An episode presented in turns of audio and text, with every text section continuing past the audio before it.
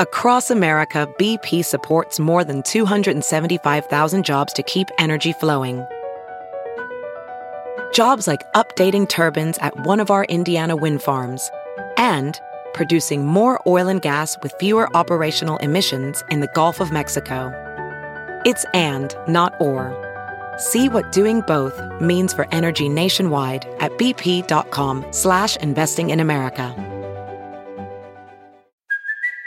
It's Kaley Cuoco for Priceline. Ready to go to your happy place for a happy price? Well, why didn't you say so? Just download the Priceline app right now and save up to 60% on hotels. So whether it's Cousin Kevin's Kazoo concert in Kansas City, go Kevin, or Becky's Bachelorette Bash in Bermuda, you never have to miss a trip ever again. So download the Priceline app today. Your savings are waiting. Go to your happy place for a happy price. Go to your happy price, Priceline. All right, today on the Gypsy Tales podcast, very lucky to tie down the one and only Carey Hart. Um, Carey's in town right now because his lovely wife Pink is on uh, is on tour and doing a bunch of shows in Brisbane. So kind of just got lucky that timing worked out and we got to sit down for a good few hour chat. Haven't seen Carey in like a really long time, so it was cool to catch up and, and have a conversation away from a, a, video shoot.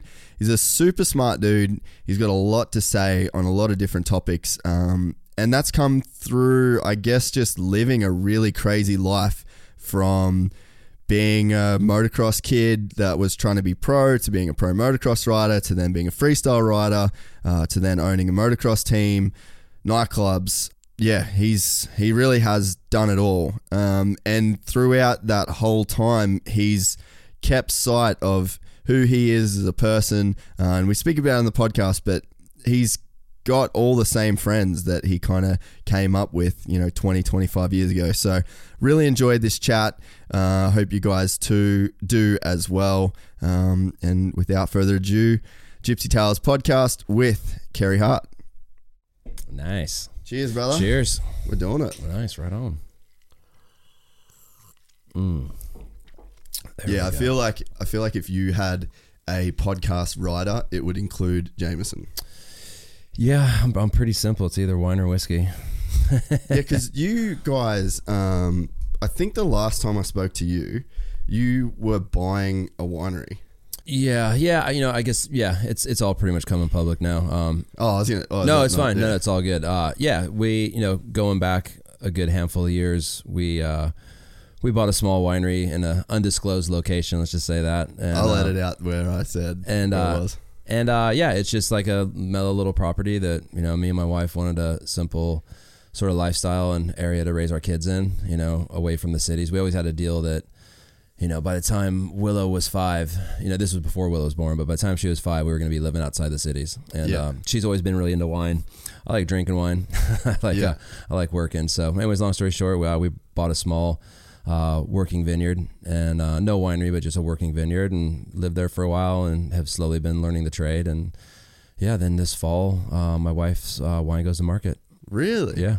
Damn, that's pretty cool. Yeah, it's pretty rad. I didn't know if you guys were actually going to sell it or what the deal was, but I got the impression you just wanted it for the uh, motocross uh, potential that that place could have. And plus, it's like fairly close to a track that you ride quite a lot. So no, it was just kind of dumb luck. We ended up where we were, but really, really, I mean, my wife, she's always really had an interest in wine. Um, you know, I'm I, I like to drink wine. Um, now that I've gotten farther down the road with her doing it, I enjoy the process of growing the grapes and working in the vineyard. I personally don't care so much for once it goes yeah gets you know comes out of the vineyard into the crush room, but uh but it's it's fun. It's a great lifestyle. It's it's more of a passion project for my wife and it's something that we can do together and you know she kind of jokes about that hopefully uh you know her sacrifices now will make our kids amazing winemakers yeah you know are the, are the kids into the the whole like farm lifestyle my daughter loves it. Yeah, yeah. absolutely. Because I guess Jameson's it. probably not old enough to. Yeah, really yeah, he, get, he's a little young. He's only 20 months old, but my daughter, she's seven, and she absolutely loves it. You know, I, I got my shop where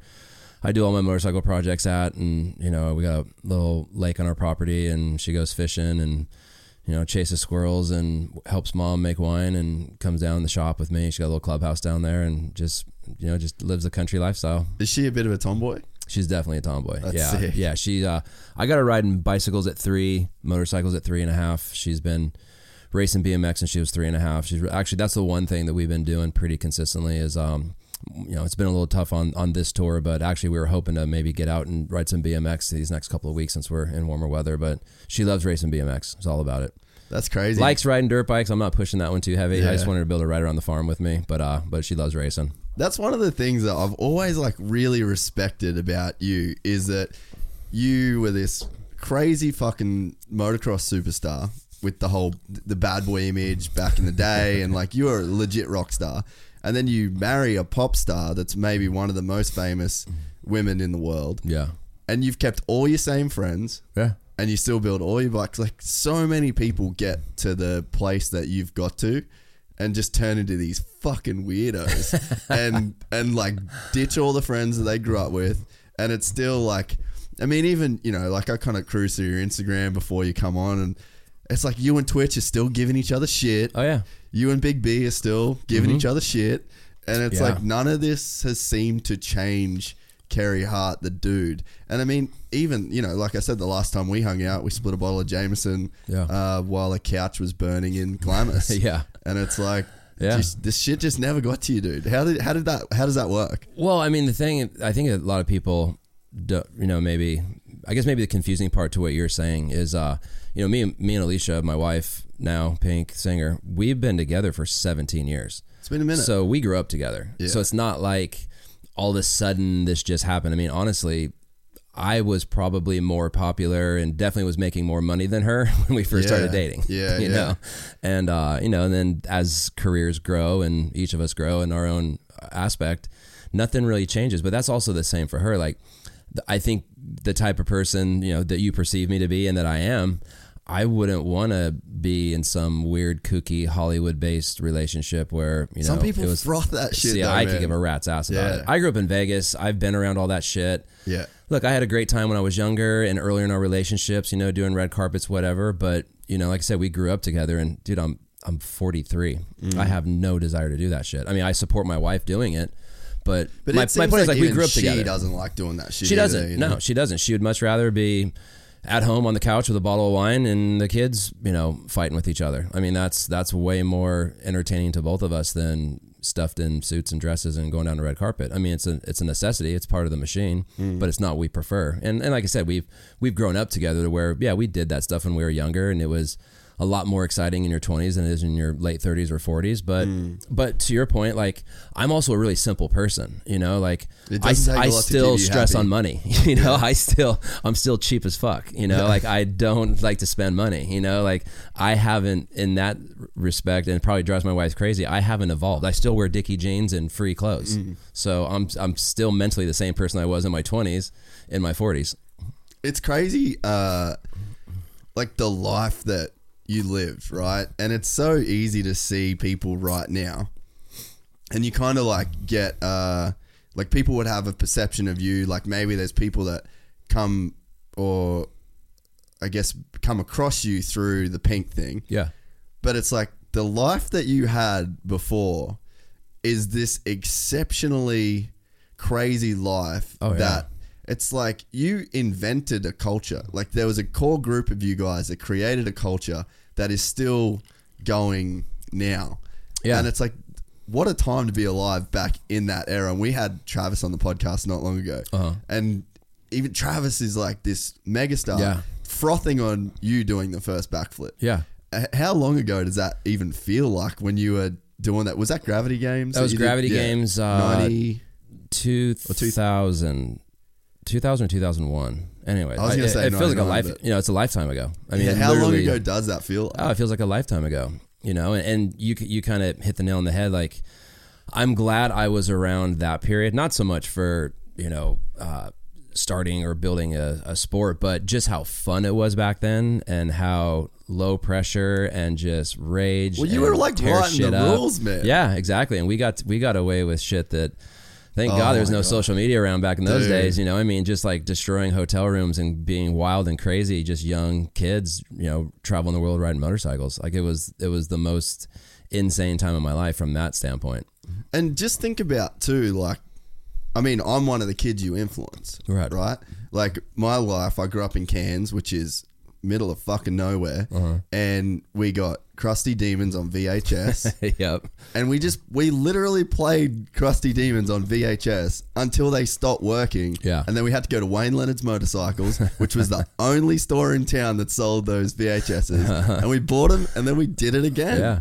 And it's like that millions of kids Yeah. that was inspired, not even just that, like the musical taste, like Yeah. listening to Motorhead and like all of these. Yep. You know, it's like you guys created something that, that still is going now. And it's like, even, I wonder, like, for myself, like, I got into the filmmaking side of Yeah. things. It's like, how, mu- like, what's the economy of what you guys did that still goes now? Like, I made money making dirt bike films because I watched your dirt bike Yeah. films. Yeah. Like it, it's a, there's a crazy economy that that you guys kind of started, and it's still going. I mean, it's cool. I, you know, I'm gonna sound like the salty old guy right now, but uh, you know, unfortunately, what motocross, freestyle motocross, all action sports really, skate, snow, whatever it is, what it was in the '90s as like Being this targetified. Yeah, well, it's just like it was exciting. And everything was new, and you know there was no internet that ruined everything, and social media that ruined everything, and instant gratification. But there was a culture and a lifestyle behind it back in those days, and you know I don't know. I I I I, I mean my hat goes off, and I actually feel bad for all the. Let's just take motocross. What I know of all these young bangers that are just throwing down the most insane tricks, but for nothing. it's like for what? For a highlight reel on instagram on the popular page? Or you know for that little bit that you might catch on x games? And it's like and there's no story of telling their personality or their like there's no image to them Well, it's you just almost it's a can't grinder. have you almost can't have a personality these days because there's so many ways that you can get fucked by social media Oh, yeah. or by like even like you went through it with Kenny. Like when Kenny was drinking cause Yeah. after he won the title with you guys, Yeah. there was like backlash Yeah. for this dude that just worked his whole life to win this championship. yeah he's having a couple beers And then he had a, a couple beers and a pizza, and then he's getting crucified. Mm-hmm. So it's like you're almost like what made you guys famous was the fact that you were carrying on, like living this extreme life, and everyone was all about it. Yeah. And now you get these dudes that try to do that shit today, and it's like, dude, put put a lid on that. You can't do that. Yeah, I mean, and that's that's the slippery slope. I think uh, that was the good and the bad of my personal career, how I run all my businesses, how I ran my race team. I mean, dude, I was the one there get, giving Ken Roczen a beer. Like, mm. fuck you guys. This dude just worked his ass off on a championship. He's a grown ass man. He can enjoy a couple of beers or whatever that might be. Mm. You know, and I think that's just where the heart and soul, not from an alcohol standpoint, but like the heart and soul has kind of been sucked out of action sports due to political correctness and social media and always being on your best behavior. And and I've I really wish, and I actually I'm going to kind of start beating up on Fox about this a little bit, but I think people are kind of looking for that resurgence of. Mm. I could be totally off, but me and my old standpoint, like I think it'd be awesome to go out and do a new Terra Firma and go spend 12 months filming. And yeah, cool. Like you don't have to get the double flips and the triple flips, but do the road trips with like all the iconic guys. Yeah. You know, get Roczen and Carmichael out for a trip, and like maybe me and Twitch, and you know, getting back to that roots of because it wasn't the writing that had you guys stoked on Crusty. I mean, it was cool. It was rad crashing and big dune jumps or whatever, but it was the partying and was- the it lifestyle. was all and- of it, yeah. being in a van and like you know being like feeling like you're in the passenger seat of you know going through Peru or going through Brazil or you know whatever that situation might be. It's getting back to the lifestyle of it. I mean, why do people sit here and listen to podcasts? Hmm. They can't even see it, and if they do see it, it's just two guys sitting at a table. But they want to feel like they're involved with something, and I feel like that's a huge piece missing in. I mean, action sports in general, but specifically motocross. I mean, that's why Ken is such a fucking rock star because you hear him in interviews. Fuck everybody. He don't care. Mm. As long as he's doing his work during the week and doing what he's supposed to do on the weekends and winning races and going after championships. Fuck everybody. Dude, what a what a fucking kid he Yeah. is.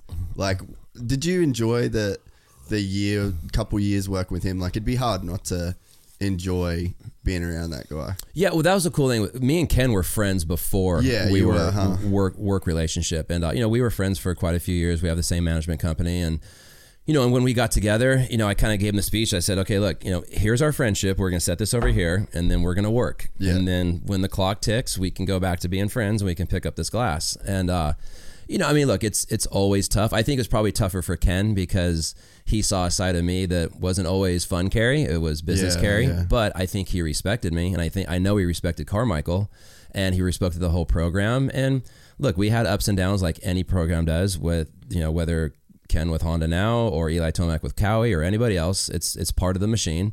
But in the end, I think to go through the path that we went down. I mean, he's a young kid. He was 20 when he came and rode for us. Yeah, it's already won a crazy, eh? championship, you know, and not many 20 year olds know what they want, what they do, they don't want. But to go through the course that we went through, the highs and the lows, and to end it on winning a championship, you can't really be mad at that. And to this day, it's never affected mine and his relationship. We Mm. still text back and forth all the time. He just came to my wife's show a couple of months ago, and tell you what, if if he was going to go out and have a beer, I'd probably be the first person he'd call. Yeah.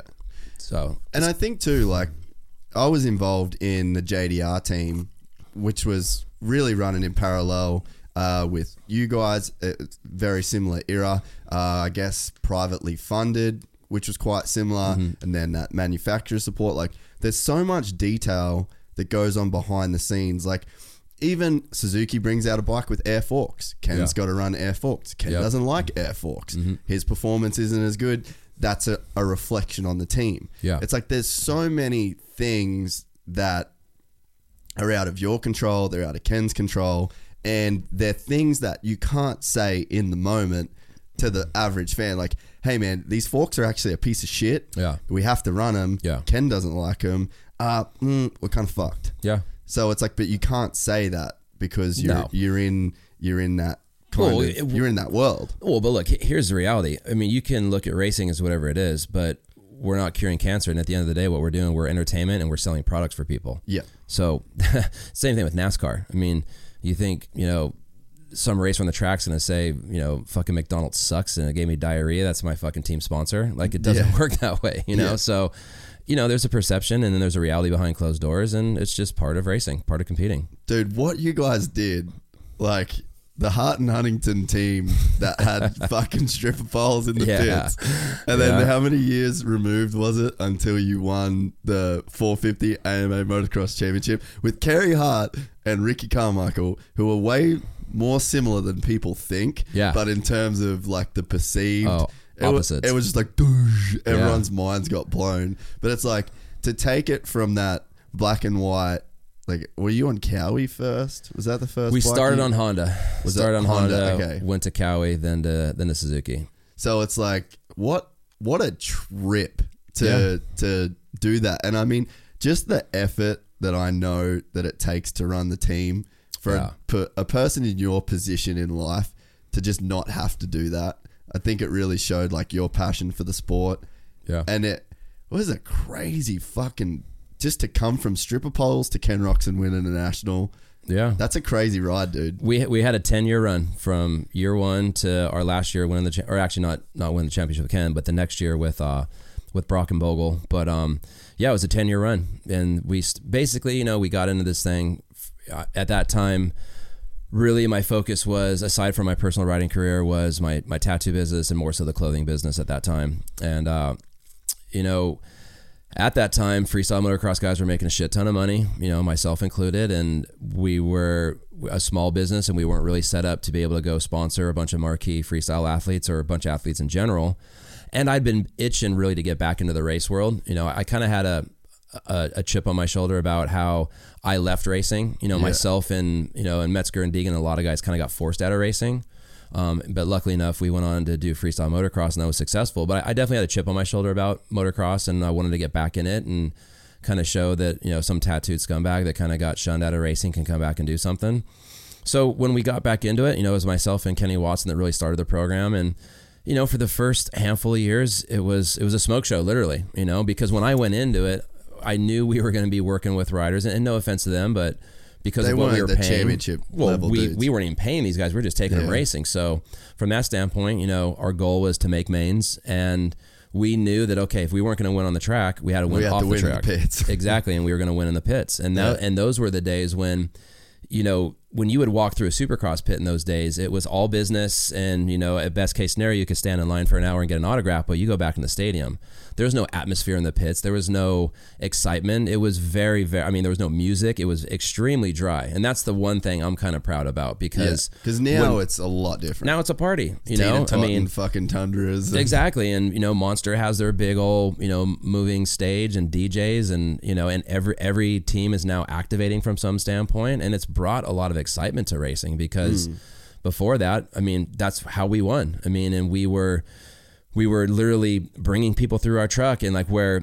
At that time, it was like, nope, you got to stay back. You can only get an autograph, Yeah. and we don't want you even looking over here and don't look at our bikes. We were bringing people through, and we had Rockstar as a sponsor, and we were doing Rockstar beer pong so people could come into our truck and like be under the canopy and play rockstar pong and listen to music and and the I and you guys had before DJs and shit. yeah we had guest Kenny DJs was on the mic. yeah we had guest DJs coming through like my buddies from Cottonmouth Kings would come through and DJ and different people and and without knowing it I mean I can't I'm not gonna sit here and tell you like I, like I've foreseen the yeah. future the future but at that time that was that was before creating content was really a thing yet that was Yeah. before data collecting was a thing yet. And we would have people come through. And at that point, we are kind of like, well, let's start getting everybody's email information so we can start sending email blasts out. So we started that.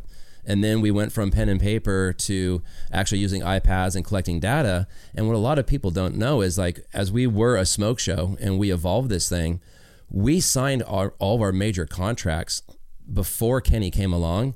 And we lost them while Kenny was winning the championship because that machine caught up. Meaning, where take Jimmy John's sandwich shop, okay? Jimmy John's sponsors NASCAR and they know what their return investment is on NASCAR and they know if they spend X amount of dollars in this footprint, they're going to get a return on that. Now, we signed them and, and all fast track really quickly because at that time, NASCAR wasn't really collecting data.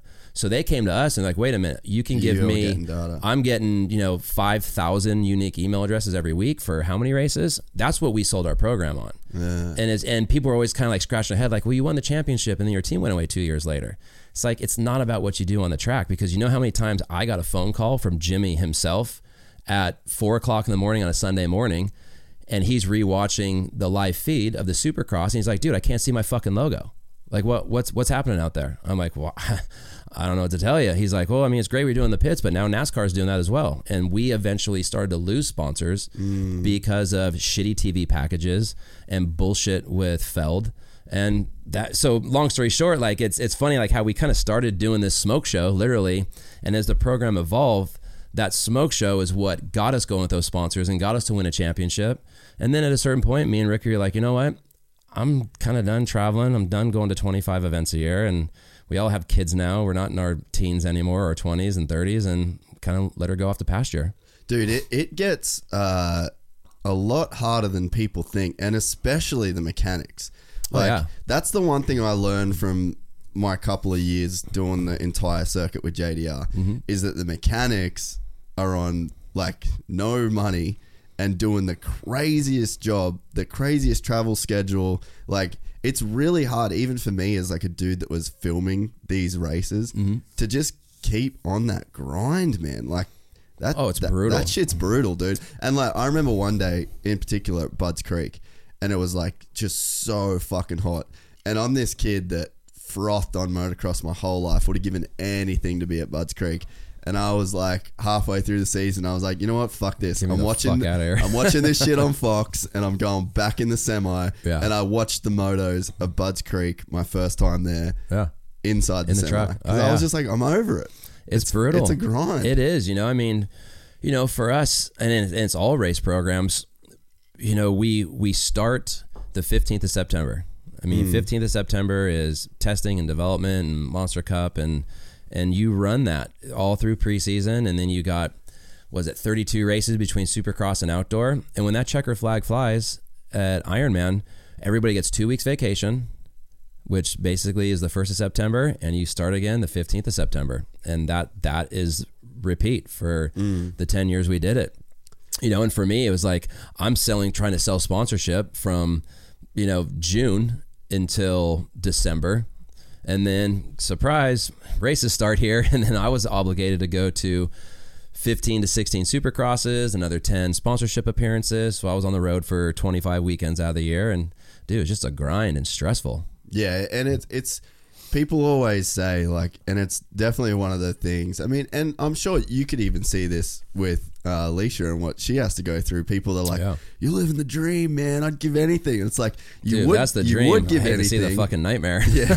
you would give anything, yeah. but you're not there, and Yeah. it changes when you're actually in all this. And I mean, even like she just copped a bunch of shit the other day because didn't she have to cancel Yeah, some got sick. shows? Yeah. and it's like people get sick, man. Like every single person goes like, like even uh, I had a friend the other day that was saying like, "Oh man, I got so sick, and then work just wouldn't let me." Like wouldn't let me not come in. They're like, you have to come in. I'm like, fuck them. And it's like they're probably the same people that they bought the concert tickets And are complaining. and then they're like, "Oh, well, she just what? She's sick. You got the best job in the world, and you're gonna be." And it's like, mm, "Come on, man." Yeah, I mean it's it's brutal. I mean, I don't know. I, I guess I guess kind of answer your question or to, to to jump on that topic. It's yeah, from the outsider, and mm. even in my shoes in my twenties, her shoes in her late teens, you would give your fucking left nut to be in that truck and at that event and racing and living that lifestyle. Understandably, fast forward twenty years it's not quite as exciting. And not to mean that not to say that it's not as exciting for her but the perception oh Yeah. it's all rock and roll. Well you know what? In your early 20s when you can party all night go on stage and then party all night or contest and rage all night and sleep all day and repeat the next day sure.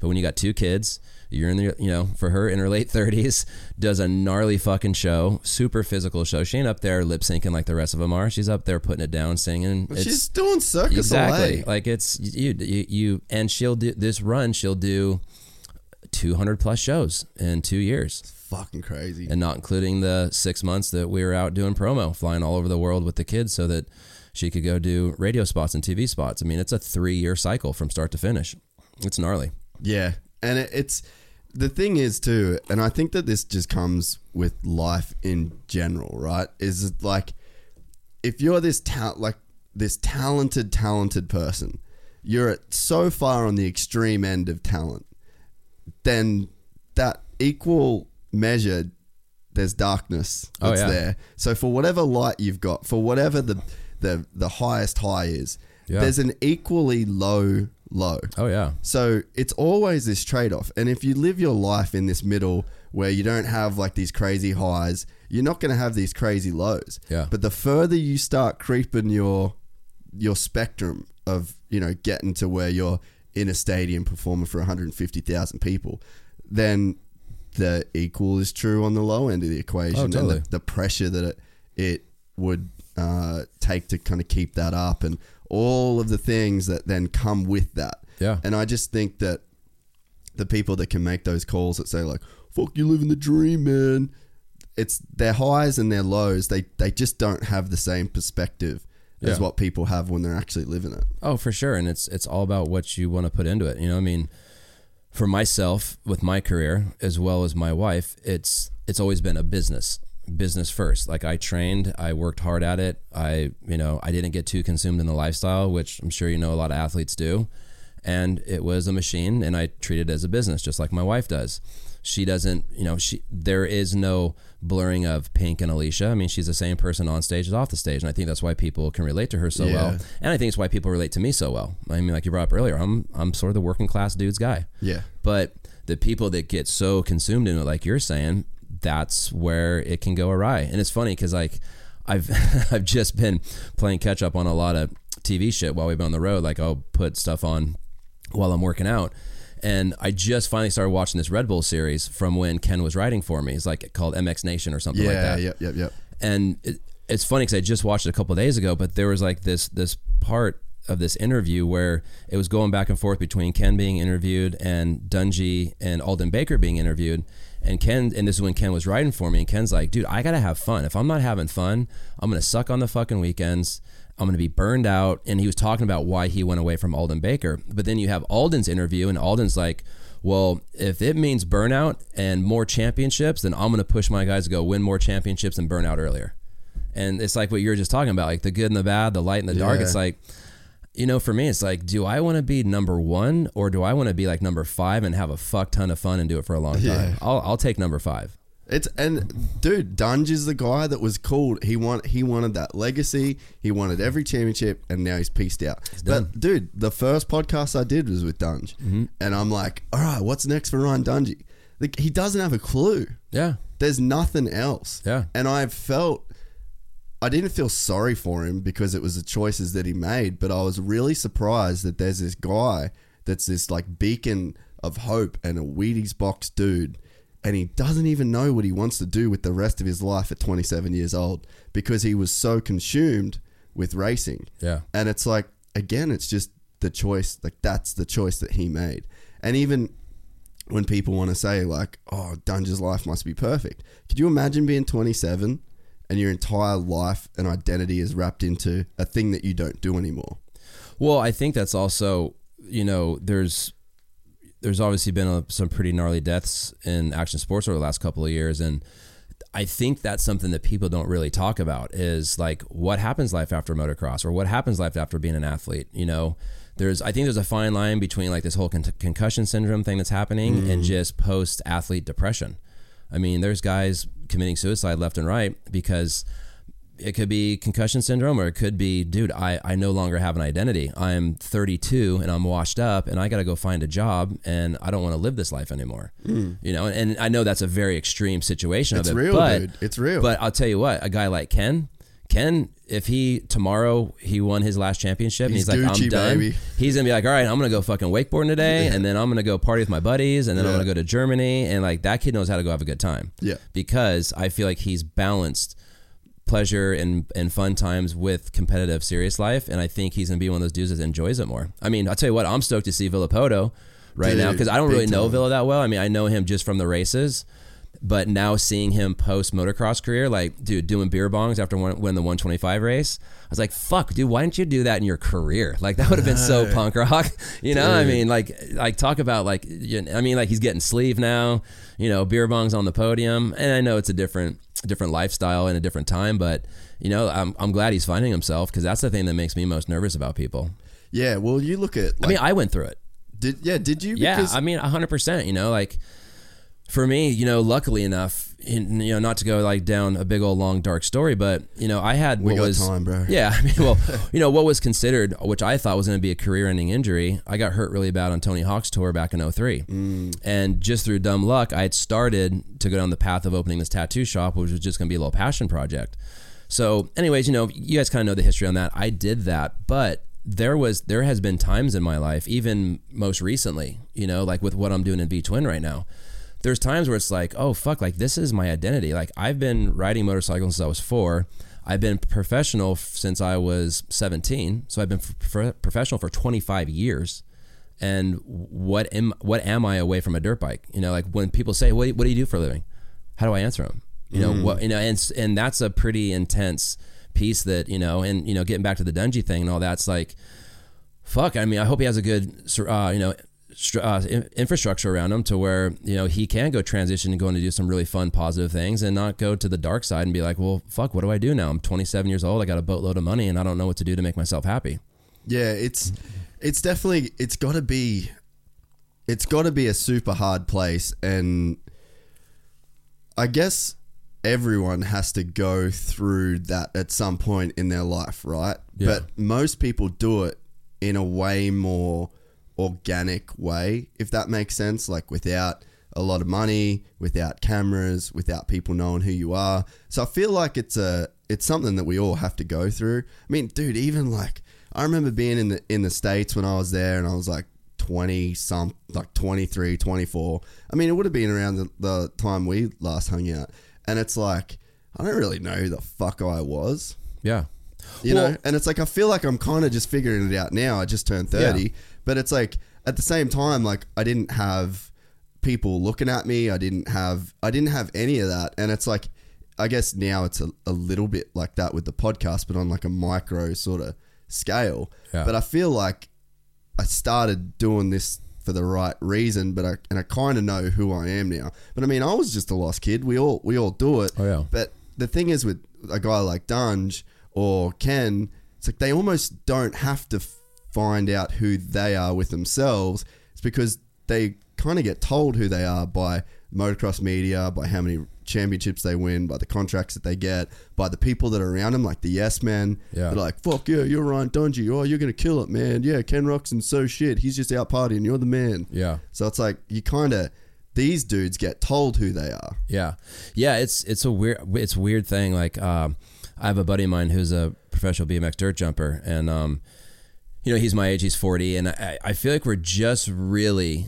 I mean, yeah, you can go back to McGrath or or, or Carmichael. Actually, not even Carmichael because he's so young, but you can go back to McGrath or whatever. But prior to like the 40 somethings like my age right now or even you know getting into like the older moto guys like you're really just now starting to scratch the surface and getting into guys that have been you know let's take motocross for instance prior prior to the Jeremy McGrath era no one made enough money to retire from motocross. Yeah. It was just like if you're Bob Hannah or Ricky Johnson, it's like cool, or Jeff Ward, like Jeff Ward, yeah. cool. You know, I just won a bunch of championships, and now I'm going to segue into car racing, or I'm going to go do something that's going to make me money to keep going because you don't have enough money to retire on. Yeah. And now I feel like you're really starting to see this first generation of, okay, I got a ton of money. To your point, I got a ton of money, and I just totally everything that I am is a dirt bike rider or a professional skateboarder or a BMX rider, and now my life's over. And and I've I've been seen through social media and and dot coms. There like there's been an oversaturation of myself.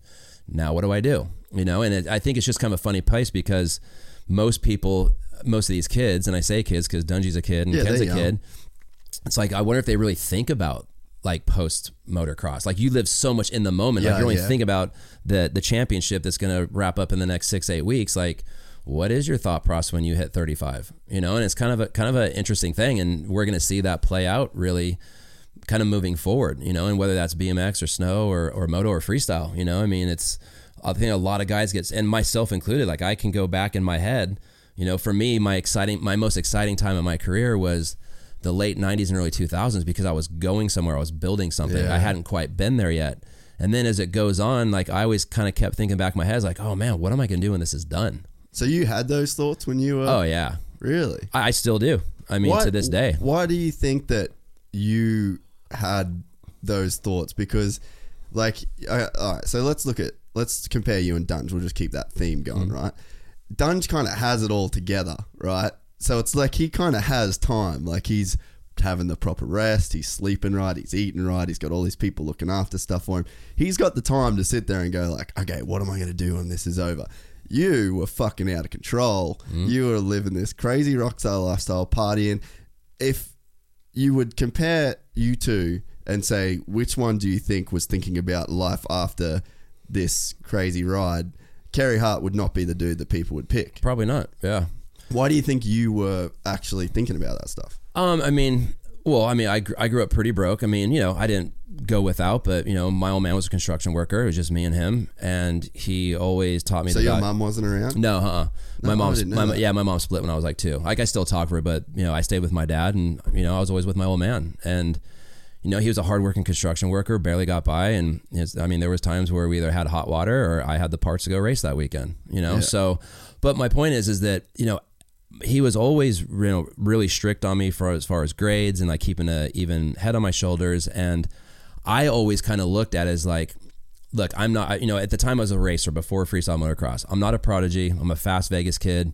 I'm a mid, I'm a mid pack racer at best. You know I made some mains you know had a good time. But I always knew like look I'm never gonna be Jerry McGrath and making millions of dollars a year and going to retire off of this. I'm going to do this as long as I can. You know, that's why I was really good in school and I was going to go be an accountant and I always had a plan B. But then when freestyle motocross popped and I mean, literally overnight, we all started making some good money. There was a thing where it's like, yeah, I want to do this forever and I want to ride this out, but I'd have to be a fucking idiot to think this is going to last forever. Yeah. I mean, one. You couldn't have seen what was going to happen. No, no idea. And once again, it, as fast as it, it it got successful, it could have nose dropped two years later. It could It have been a like flash a, in the pan. bubble, yeah. It totally could have been, and and and sort of it was It a was, bubble in a way, Yeah, I mean, yeah. luckily it lasted quite a while for a handful of us, but and you know, compared to what guys are doing now versus what we were, it's a totally different world. But but yeah, I was always, like even though I could enjoy myself in the moment, and I like I said, I do this today. I can enjoy myself in the moment, but I am always thinking, okay, what's the next thing? What's the next play? What's my next move? Because you know, me growing up, I mean, like I said, I I didn't live on the streets, but we were broke. I mean, I had a head over a roof over my my head, but I saw how hard my dad worked and what sacrifices I had to give for certain things, and I don't ever want to go back to that again. Especially being frivolous and staying in Four Seasons and doing Still you know tours and and all yeah you know like doing crazy freestyle motocross tours and you know open open bottle you know nightclubs blah blah blah to go from that to swinging a shovel for a living like I don't want to do that Yeah. so I was always really looking forward to the next play and and probably put a lot of pressure and stress on myself, but it kind of made me the person who I am, and that's why I was always going after, you know, whether it's my tattoo shops, my nightclubs, my race teams, you know, my businesses. Like I was really driven. Yeah.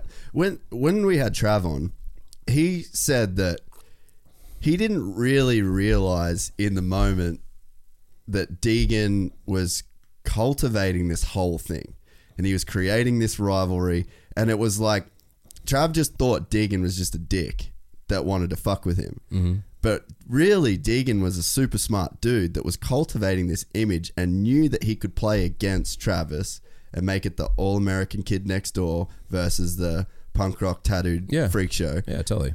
So, but I guess it's like because Travis isn't a dumb dude, but he No. like Deegan was such a good actor that he actually had Travis fooled to where all Trav had to do was be himself, and Deegan's plan would work out fine, and they'd both make millions and millions of dollars.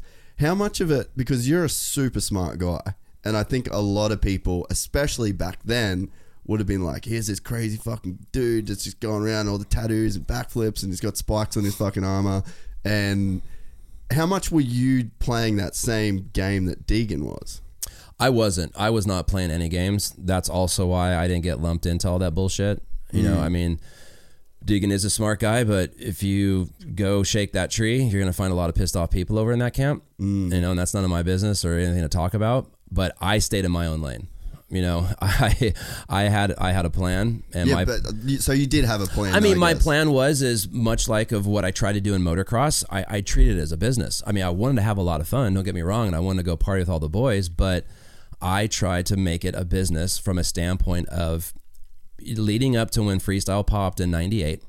I was living in my van racing supercross for and outdoors for the prior five years before that. No mechanic. I had a hundred bucks a week and a calling card. Okay, like I didn't want to go back to living in my van.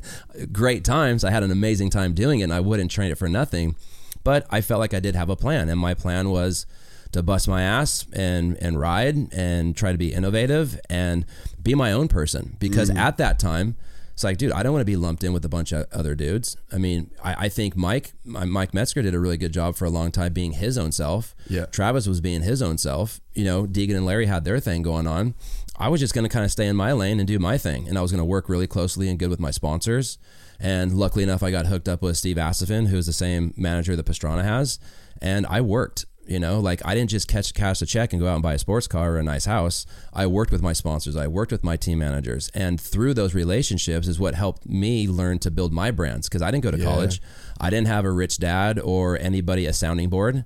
It was just me and my sponsors and my manager, and I spent time with my sponsors. Like, why are you paying me a bunch of money? You know, well, you you're going to be the face of this new line or this new boot or this new gear, and you know, we want the people that follow you to to purchase this stuff. So I learned from all that. That's I can tell you, I made 200 plus mistakes in every business I've ever started, whether it's race teams, tattoo shops, all of it, payroll, whatever.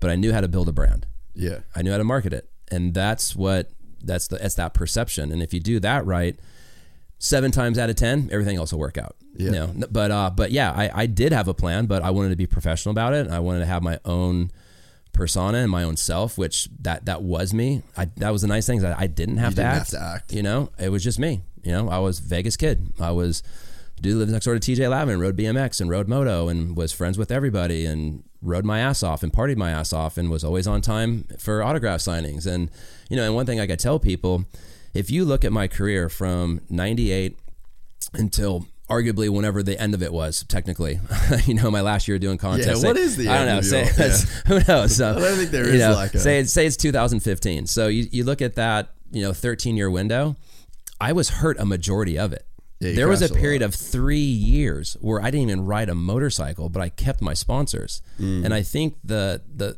the the moral to that story is it ain't about what you do on the bike. It's about what you do off the bike or the skateboard or the bicycle or anything else. You know, I I worked hard and I and I you know I worked hard with my sponsors and my fan base and I busted my ass off my bike probably more than I did on my motorcycle and that's what gave me my longevity. I got four medals to my name.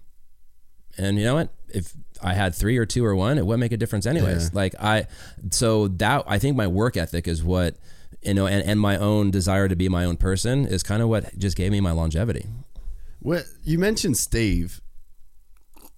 He's like this crazy behind the scenes, like puppet master almost, and not in like the negative puppet master. Like he's responsible for a lot of shit. Oh, he is. Yeah, I mean, I've so I'm one of his first. Uh, Steve Aston. yeah, Steve Astephen. Yeah, just listening. yeah, Steve Astephen with uh, with Wasserman. I was one of his first eight athletes. You know, it was me and Bucky Lasek and Bob Burnquist and Dave Mirra, Ryan Nyquist, and uh, a couple other people. I mean, even Travis came on a couple of years after us, and uh, he was Sheckler's dude. Sheckler. I mean, he was Shaun White for a long time. I mean, you name it, every banger he's That's got. crazy. Yeah, yeah, and uh, you know, and, and the thing that was great about Steve was where I once again I didn't have a college education and I didn't have the know how to negotiate my own contracts at the time and all that stuff. I had a person I could trust. that was like, look, you just go do you. You focus on writing and working with your sponsors and working with your fan base and being at all the events, and let me do all the nasty part. You know, I'll do mm. your contracts and you know handle all the billing and and I'll be a good cop. Or he's like, I'll be a bad cop, you be a good cop. Mm. And you know, over the years, I've I learned a lot through Steve, and even through. I mean, still to this day, he's still my manager. We've been together for 20 years, and he helped me, you know, get my Supercross team started, and I, and I learned a lot from Steve. And then the the irony of it is, is fast forward all these years later, I can now start the conversations and and and get the iron in the fire with a sponsor, and like through my Supercross team, you know, a lot of the sponsors collectively between myself or Kenny or whoever, like we brought the sponsors, and then Steve just kind of closed it and did the contracts. Mm. So I was fortunate enough to learn a lot from Steve for those years. So we've always had a great working relationship that way, where I could learn from him, and he was always really honest with me. But behind the scenes, yeah, I mean, he was he was the backbone of. I mean, you go back and look through, you know, all the top action sports athletes from the mid '90s until current day. I bet Steve has represented 80 to 90 percent of them, or has had some influence in them along the way to help steer them through their career. It's it's it's definitely crazy, and I think that there's there's a lot of people that talk shit about him, and I mean I've I've had nothing but good experiences with him. Um, Oh, I mean, he's a fucking agent. He's, he's supposed an to be agent, liked. yeah, yeah. But, but like when you just look at what you said, like 80, 90 percent of people that exploded, like created this bubble, Oh yeah. he's been a part of. And it's like if you looked at the butterfly effect of Steve Astephen, oh yeah. there's a lot of fucking money. There's for a sure. lot of shit that went down Yeah, hundred percent. because of this dude. I mean, from- he's he's Ken Roczen's Yeah. manager. You know, I mean, he's no, he's a bright dude. Like, I mean, the the funny thing is, he's only three years, two years, three years older than me. Yeah. I mean, you know, we, we we got together in our twenties.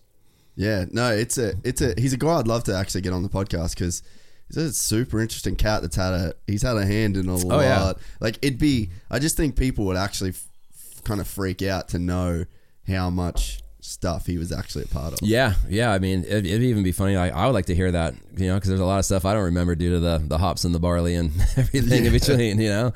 Yeah. When did the, when did the backflip first become like a legitimate thing that you were going to try and do? Because that's something like, fuck everything else. you were the first dude to backflip a dirt bike. Yeah. How many people before you thought of doing it but thought it was impossible? Well, that was an interesting time in freestyle. You know, that was once again, you know, 2000, and there, there's this bubble had been created. You know, you know, you had, you had freestyle that kind of burst through the 90s, and first contest started in the late, you know, 98, 99, and you know, X Games. Anyways, everything was really big and exciting.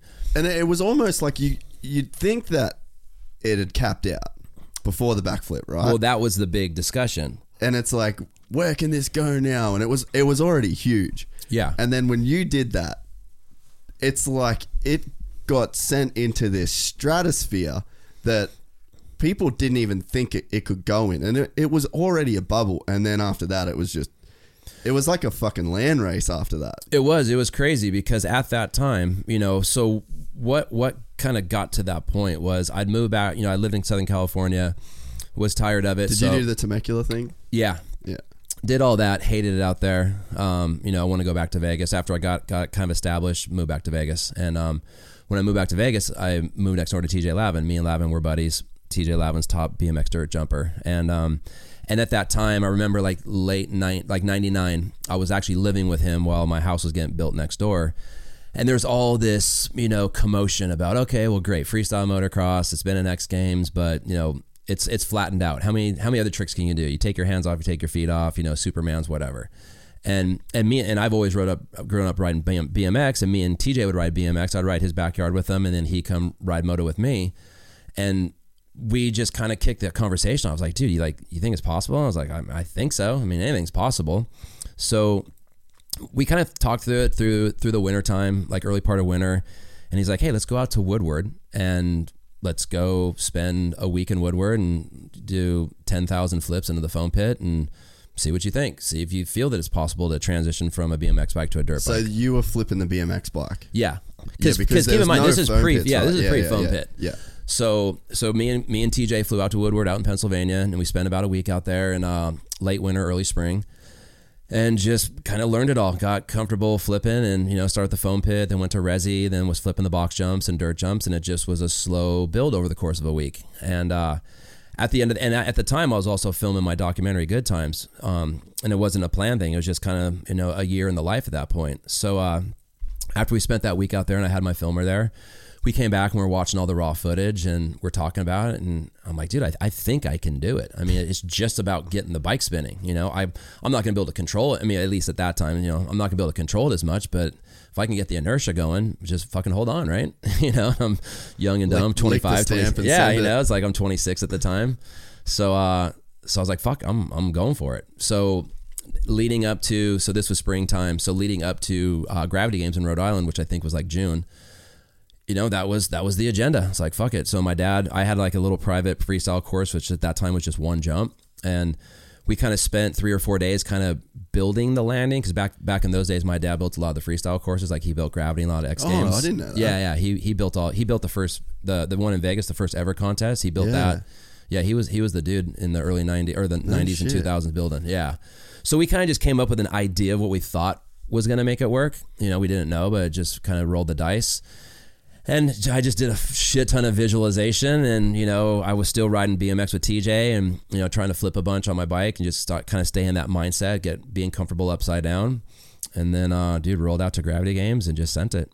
That was like that was the what is it the four minute mile that you guys that's the American thing like four minute mile three minute mile is it Yeah, something like that. that that was the moment Yeah, that was the light bulb moment where it was like a fucking hole had burst in the space time continuum of what was possible. Yeah, and then from there that just the floodgates opened. Yeah, and it's like yeah man like regardless of anything that you, you know you went on to do so much more in terms of contribution to the industry but it's like you strip all the other shit you were the first dude to do a backflip No, it was cool. You know, it was uh, it was it was an amazing time in my life as well as one of the most torturous times in my life. But uh, but it was rad. You know, I mean, to just be from that first one happening and then two weeks later being on Jay Leno and the Tonight Show and on every news station worldwide, it was it was insane. I mean, just and not only just for me personally, but the attention that it brought the sport Yeah. and action sports in general. But like it was it was complete chaos. I remember I came over here and because I, so not knowing I, I compression fractured my back when I when I did that flip, and then about four months later I came here to Australia back when they're doing the extreme games. I think in Melbourne. And uh, and it was just a complete fucking frenzy. 'Cause It was it was summertime down here because we were going into our winter time, and it was just a frenzy down here. And I literally I used to just ride in t-shirts. I used to compete in t-shirts back then.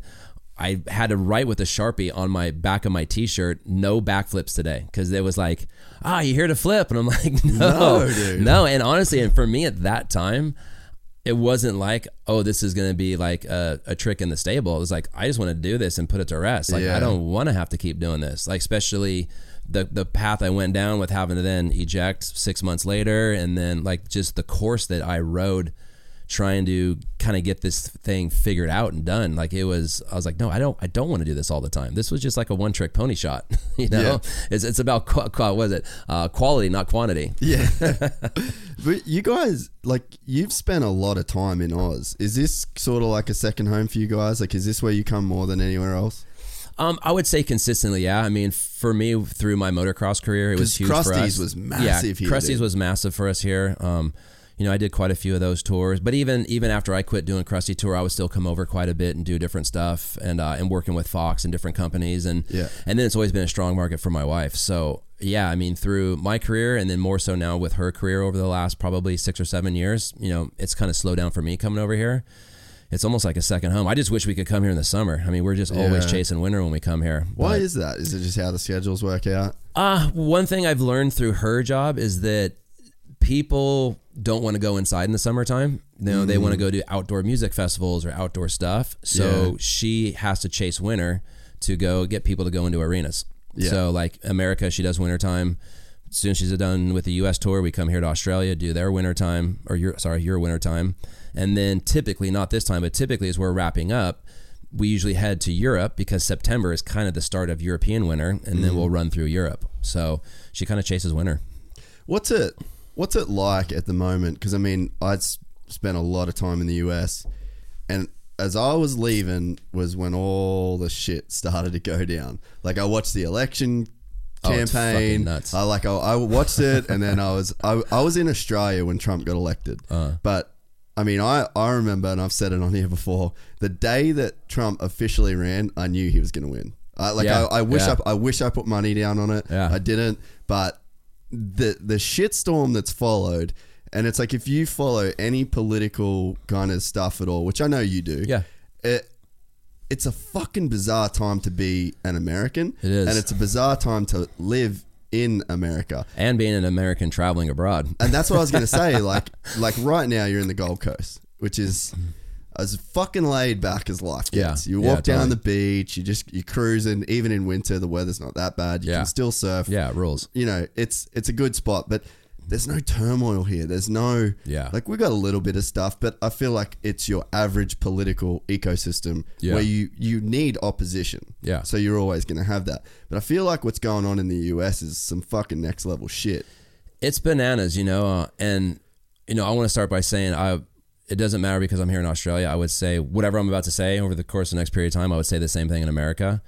Um, it's it's fucking nuts because I think I'm I'm a bit of an anomaly as well as probably full of shit from a standpoint of I think the two party system's broken. I think It's government's fucked, yeah. broken. I think it's all fucking broken, and I'm a bit of a prepper, and I'm I'm getting to the point where I'm like best man for himself because Hmm. shit has just gone so fucking astray that there's gonna have to be some major upset to recalibrate everything. But with that said, it's nuts. You know, it's like everything is so politically correct back home, and you can't hurt anybody's feelings. And if you say something, like anybody that follows me on Instagram, Yeah, I, I do it. I, yeah. I'm raw, but and I also do that of enjoyment because I I appreciate debate. Yeah. I will debate somebody if that the sky is purple. If I feel that it's purple, I will fucking debate you to it, and I won't be rude and I won't be nasty about it. But I love a good debate and a good conversation, and uh, and I think that there's a piece of that has gone so far away that it's so much about being oh loyal to your party or I'm a Republican or you're a snowflake or you're Yeah. you know like it's like no fuck that you know like I get in conversations with people about the election in America. It's like oh well you you know the, the thing I always get is like, oh, you hate Trump so much. I bet you're just heartbroken that Hillary wasn't elected. I said no, she was fucked as well. Yeah. I said the sad part is those are the only two monkeys that we had to choose from. Yeah.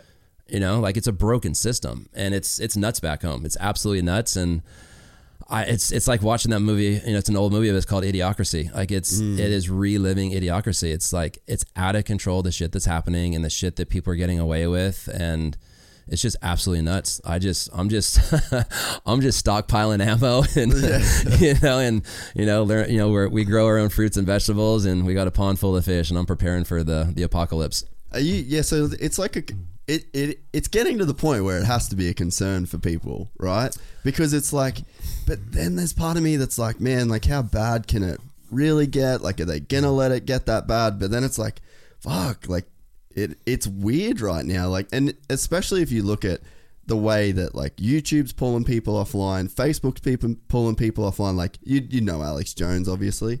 Have you Who's heard that? of Alex Jones? He's the sure. crazy dude that has that Infowars channel, um, where he said like he he he started off saying some pretty good shit. But he's like a conspiracy guy. Is he the one that said the Sandy Colin- Hook oh, thing? yeah, that- yeah, I was- Sandy, yeah, yeah, So yeah. that's him. So YouTube's pulled him, not just demonetized, like pulled him Uh-huh. uh, Facebook pulled him, iTunes pulled his podcast completely offline. So like he doesn't have a platform. He's been totally Yeah. deplatformed, which goes against the First Amendment. Yeah, exactly. which is freedom of speech. Yeah. So it's like that's a that's now a, thing that you guys are dealing with, Mm-hmm. and then there's all this crazy shit of like, oh, well, that's hate speech, and then there's uh, you you can't like all of the uh, gender pronouns and trying to like uh, compel speech as Yeah. opposed to respect freedom of speech. Like it's getting into a, a super weird place, and it it's worrying now, I guess, because there's policy being made around it Yeah. which is it's like you can be a prepper or you can be a conspiracy theorist all you want, but it's like when you start making policies that pull people In effect, uh, away, amendments, yeah. and that is amendment sort of you know you stripping people of of rights. It's like is it the beginning of the end? Oh, it's bananas. I mean, and I'm going to sound like a dinosaur, but I personally think, and it's not that it's ever going to change anything or it's going to have any influence, but the the issue is is the internet and social media. I mean, you look at politics wasn't any better in the 40s, 50s, 60s.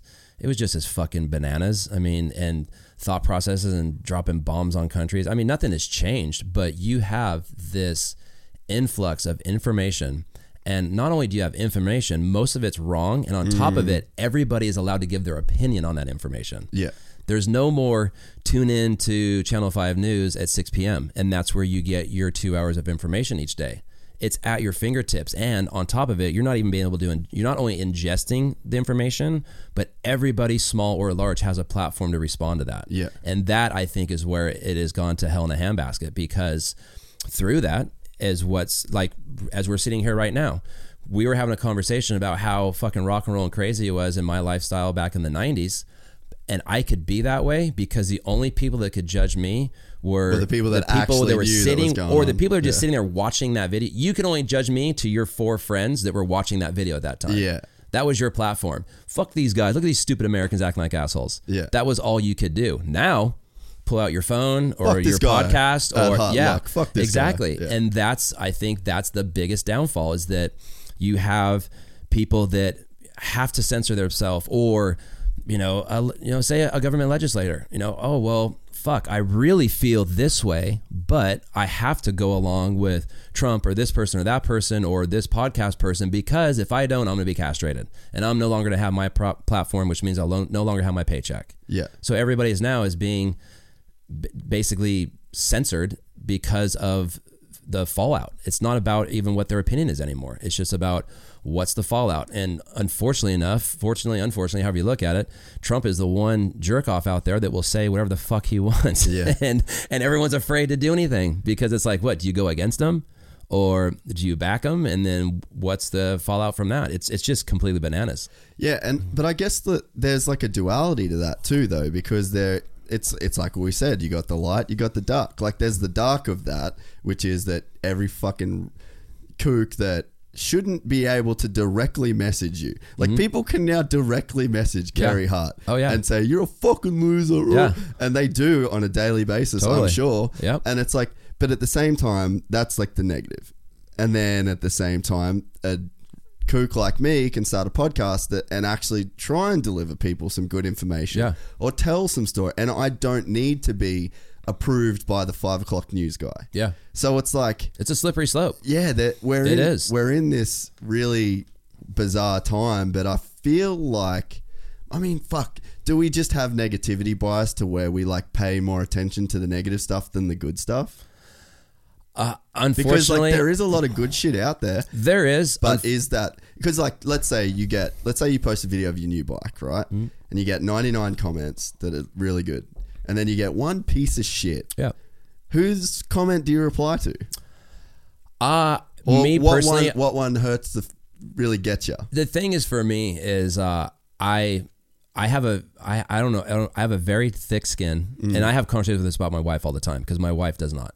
Um, I have very thick skin. It does not bother me. I I will sit here and look you in the face and tell you I don't give a fuck what people think about me, and that is the truth to my core. Yeah. I know I'm a good person. I have a good moral compass. I'm a good dad, good husband, whatever.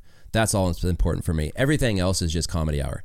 I, I post all this crazy shit to get the, Mm. You're an the po- antagonist, I am yeah. hundred percent. And I when I sit there on the shitter in the morning and I'm drinking my coffee and I'm waiting for my kids to wake up, it gives me something to do in the morning. Yeah. And and and hopefully people get to think a little bit. But yeah, I I just think it's it's this rabbit hole of where yeah, you're just getting so much information and it's I, I don't know. I, I I'm gonna sound archaic right now, but I really think it needs to be censored a bit from a standpoint of not what the government can do to censor media, but people need to censor themselves. Like, Yeah. dude, put your fucking phone down. Put an alarm on it. Yeah. You get two hours a day on it. That's it. Like that's all you get. You get two hours a day on your phone, outside of emails and text messages and, and phone calls of business. You get two frivolous hours a day, and then your phone should lock you out. Yeah. And then go for a fucking walk, or go on a bike ride, or go spend time with your kids, or go pick up trash on the freeway. Go do something productive. I think that's the problem. Is these little minions will be in front of their phone or their computer for hours on end of the day and then it's just the fucking machine's off and running. I mean, I think, like I said, I sound archaic, but I think the internet and social media, more so social media, is what has ruined everything because everybody has a voice. I mean, I just watched the, I think it was the CEO of Twitter go on and say, yeah, it's it's fucked up. you know, like yeah, we kind of suck. You know, Well, but it's, the it's, the that- machine. It's that unintended consequences of stuff, right? It's like uh, the industrial revolution. You're like, Yeah. oh shit, look at all We got this stuff. great idea. Yeah, look oh, at all wait, this they're stuff gonna we can make. They're gonna turn it into a bomb, but that's what it was. It was for. Yeah, yeah. I watched the guy on Twitter. He's talking about. It's like, yeah, we we put uh, we put followers on there not as a purpose. We put it on there just because oh, we could figure out people might be interested in who's following them. Yeah. Now that's only people care about it with fucking social media is their followers. He's like one piece that we had to add that we thought we would just do just cause. That is the one driving force behind this entire app. And you know that from owning a team. Oh, like, Oh, how many course. followers have you got? Exactly. Carey Hart, how many followers have you got? That's what I was getting back you to earlier. Yeah. I know. I mean, honestly, it, and here I am calling the kettle black. If I didn't have my social media platform, I probably wouldn't have most of my contracts in place right now because I wouldn't be able to leave and go chase my family around for two years at a time without social media. Yep. I know it's a necessity. I know it's a it's a it's an evil, and I know it's an evil that I'm profiting off of. But back to the moral compass of it all, I think that's the biggest problem. And mm. I think it's the biggest problem is people people forgot to go how to live their own lives. They live lives through social media and perception through social media.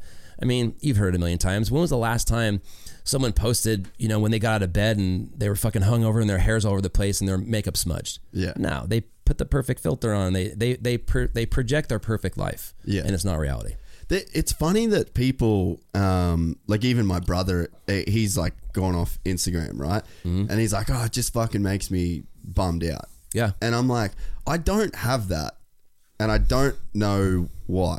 But I, I could see why people uh, do get like that, especially girls. Mm-hmm. I think that it's a it's a very slippery slope for women Oh, brutal. to and that's I think that's one thing that I always really respect with Alicia is that she's very pro like be yourself, Yeah. respect you, like, like love your own body, love Yep. other people. Because if if you're a girl, like we get told or girls get told what beautiful is, what beautiful should look like, Yeah. and you're right that it's always this makeup. It's like this pressure that Totally. that women must feel to then go out into the world and look like the way that everyone is posting but we know that's not Yeah. real life and i mean i'm sure you wake up you give her a kiss in the morning and her breath smells like shit Exactly, But like it's- every other person on the fucking planet. Yeah. exactly but it's like that's not the message that we get that's not the popular message No. so it's like i can see where people would would have that but for me it's like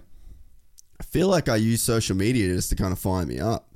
Like I look at when you're building a new bike and I'm like, fuck, that's rad. Like I don't get that thing where I go like, oh, I didn't have an Indian. Yeah. I wish I had a dope Indian. Yeah. I got this fucking old CR250 that I blew up last weekend. Yeah. And it's like, it's almost like people need to use it as a tool. It's like, what side of the coin do you want to be on? Do you want to be the guy that's like, damn, Carey's new bike, sick?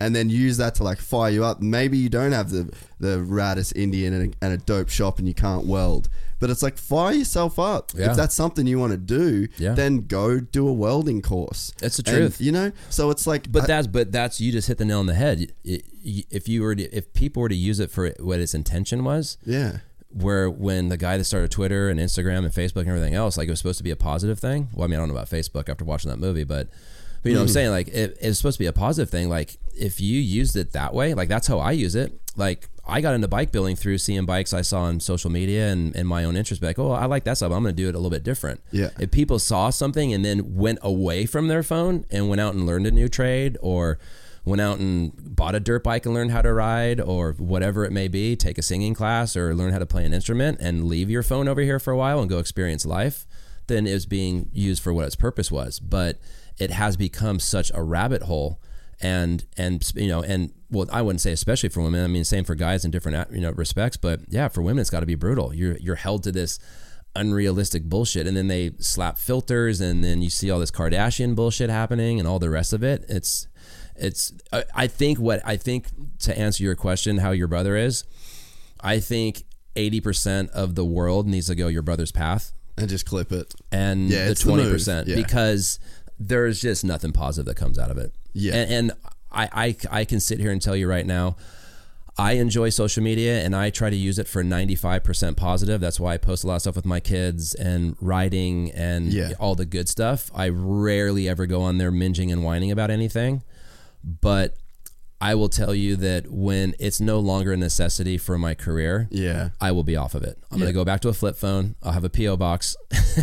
you can either write me a letter, call me. I Page won't have me, son. yes. I won't have. I won't get texts. You either call me, send me a letter, or show up on my doorstep. Yeah, dude, that's like one thing that when I I don't know why this is. I spoke to this about a friend of mine, uh, uh to a friend of mine. She's from the Midwest, and she's like, "Oh, what do you like? What what do you like more now that you live back home?" And I was like, "Man, people just fucking show up at your doorstep." Yeah. and I've, I'm I miss that in America. Yeah. and it, it seemed like it's a maybe a more Australian thing that people just like rock up with a six pack of beers. And no, it used to be. An, it's an where I live. It still happens. Yeah, I just, just I, I miss that unfortunately- over there. yeah. It's gone. It's going away. No, over there now, it's it's people stay connected through group text. Yeah, It's bananas. It's crazy to me. Like- yeah. I, I definitely, I just, I, I miss that, um, that element of, and I think it's maybe because we grew up in a small town as well. It's probably the same Yeah. for you. But yeah, like people just show up to your house. It's everything feels like contrived now Mm-hmm. to where it's like.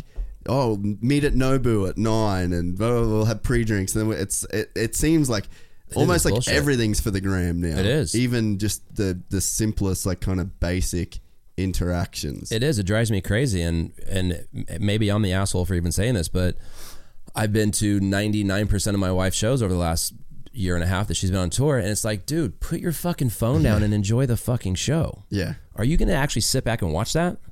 Now, look, we've all been guilty. Snap a picture. I posted one last night, a little video before my wife's show started. I get it. But, dude, be in the fucking moment. Yeah. Enjoy that ticket that you just paid for and that $20 beer and watch the fucking show and park your phone. yeah. It seems it seems like well, I But mean, that's everything. It's not what. I'm saying. It's not just. I mean, that's that Well, is like- everything. That's sporting events. It's it's everything in life. It but it's nuts. Like people on the beach right now. We're we're staying on the beach in the Gold Coast, and most people are walking on the beach with their phone fucking filming them rather than staring at this beautiful fucking ocean. It's like a it's a uh, it's a it's a form of currency now. Mm-hmm. Like the likes that you get and the followers that you have. There's a legitimate currency in that, man. Yeah. And it's Well, it's endorphins. People get a lot of likes on something and they feel good, and it's a false sense of reality, and it's a false sense of I'm doing something good, and they feel you know completed for the day. But it's bogus. It's not real. Mm. Yeah, it- we're definitely living in a in a weird time with that. But you, I guess you have to keep into perspective that it's a new thing. Yeah. Like we're living through the like I feel like everything has a way of writing itself, right? Mm-hmm. So it's like we like you posted a thing about religion the other day. Mm-hmm. So I personally think I'm not religious at all. Mm. I hate religion. I I respect people's belief in something In something, hundred percent. but I think Organized the religion, organized yeah. religion side of it. Yep. But at the same time, I think that when organized religion was at its height around, well, basically when they were created, that pushed us to where we are now. Yeah. I think that we needed organized Oh, there's cause and effect for everything. Yeah. But now it seems like the cycle's coming back around more than ever. People are saying that they're not religious, and then it's like that ship is starting to level out. And so. we're come we're, we're slow. I mean, I can see a time. That's why I want aliens. I want aliens in my life. Because can you imagine when the aliens come? It's Like, like, what the fuck are you guys doing yeah, down here? Uh-huh. you get a Muslim dude, and you get a Christian dude, and then you get a Jew, and we're they're all like, "Fuck everything, Yeah. all of this shit." It's all bogus. All of it. What do we do now? Yeah. So I, I wish we could do that. But I feel like there will be a, a point where it's like something will happen. Science will prove something to where, you know, Yeah. because it's like right now, you really, you could say to someone like, your religion is bullshit. But that would, at this point, right now, 2018, fucking August, whatever, and you can't actually say that hmm. with 100% fact. No. Just like they can't, with 100% fact, say to us that we're wrong.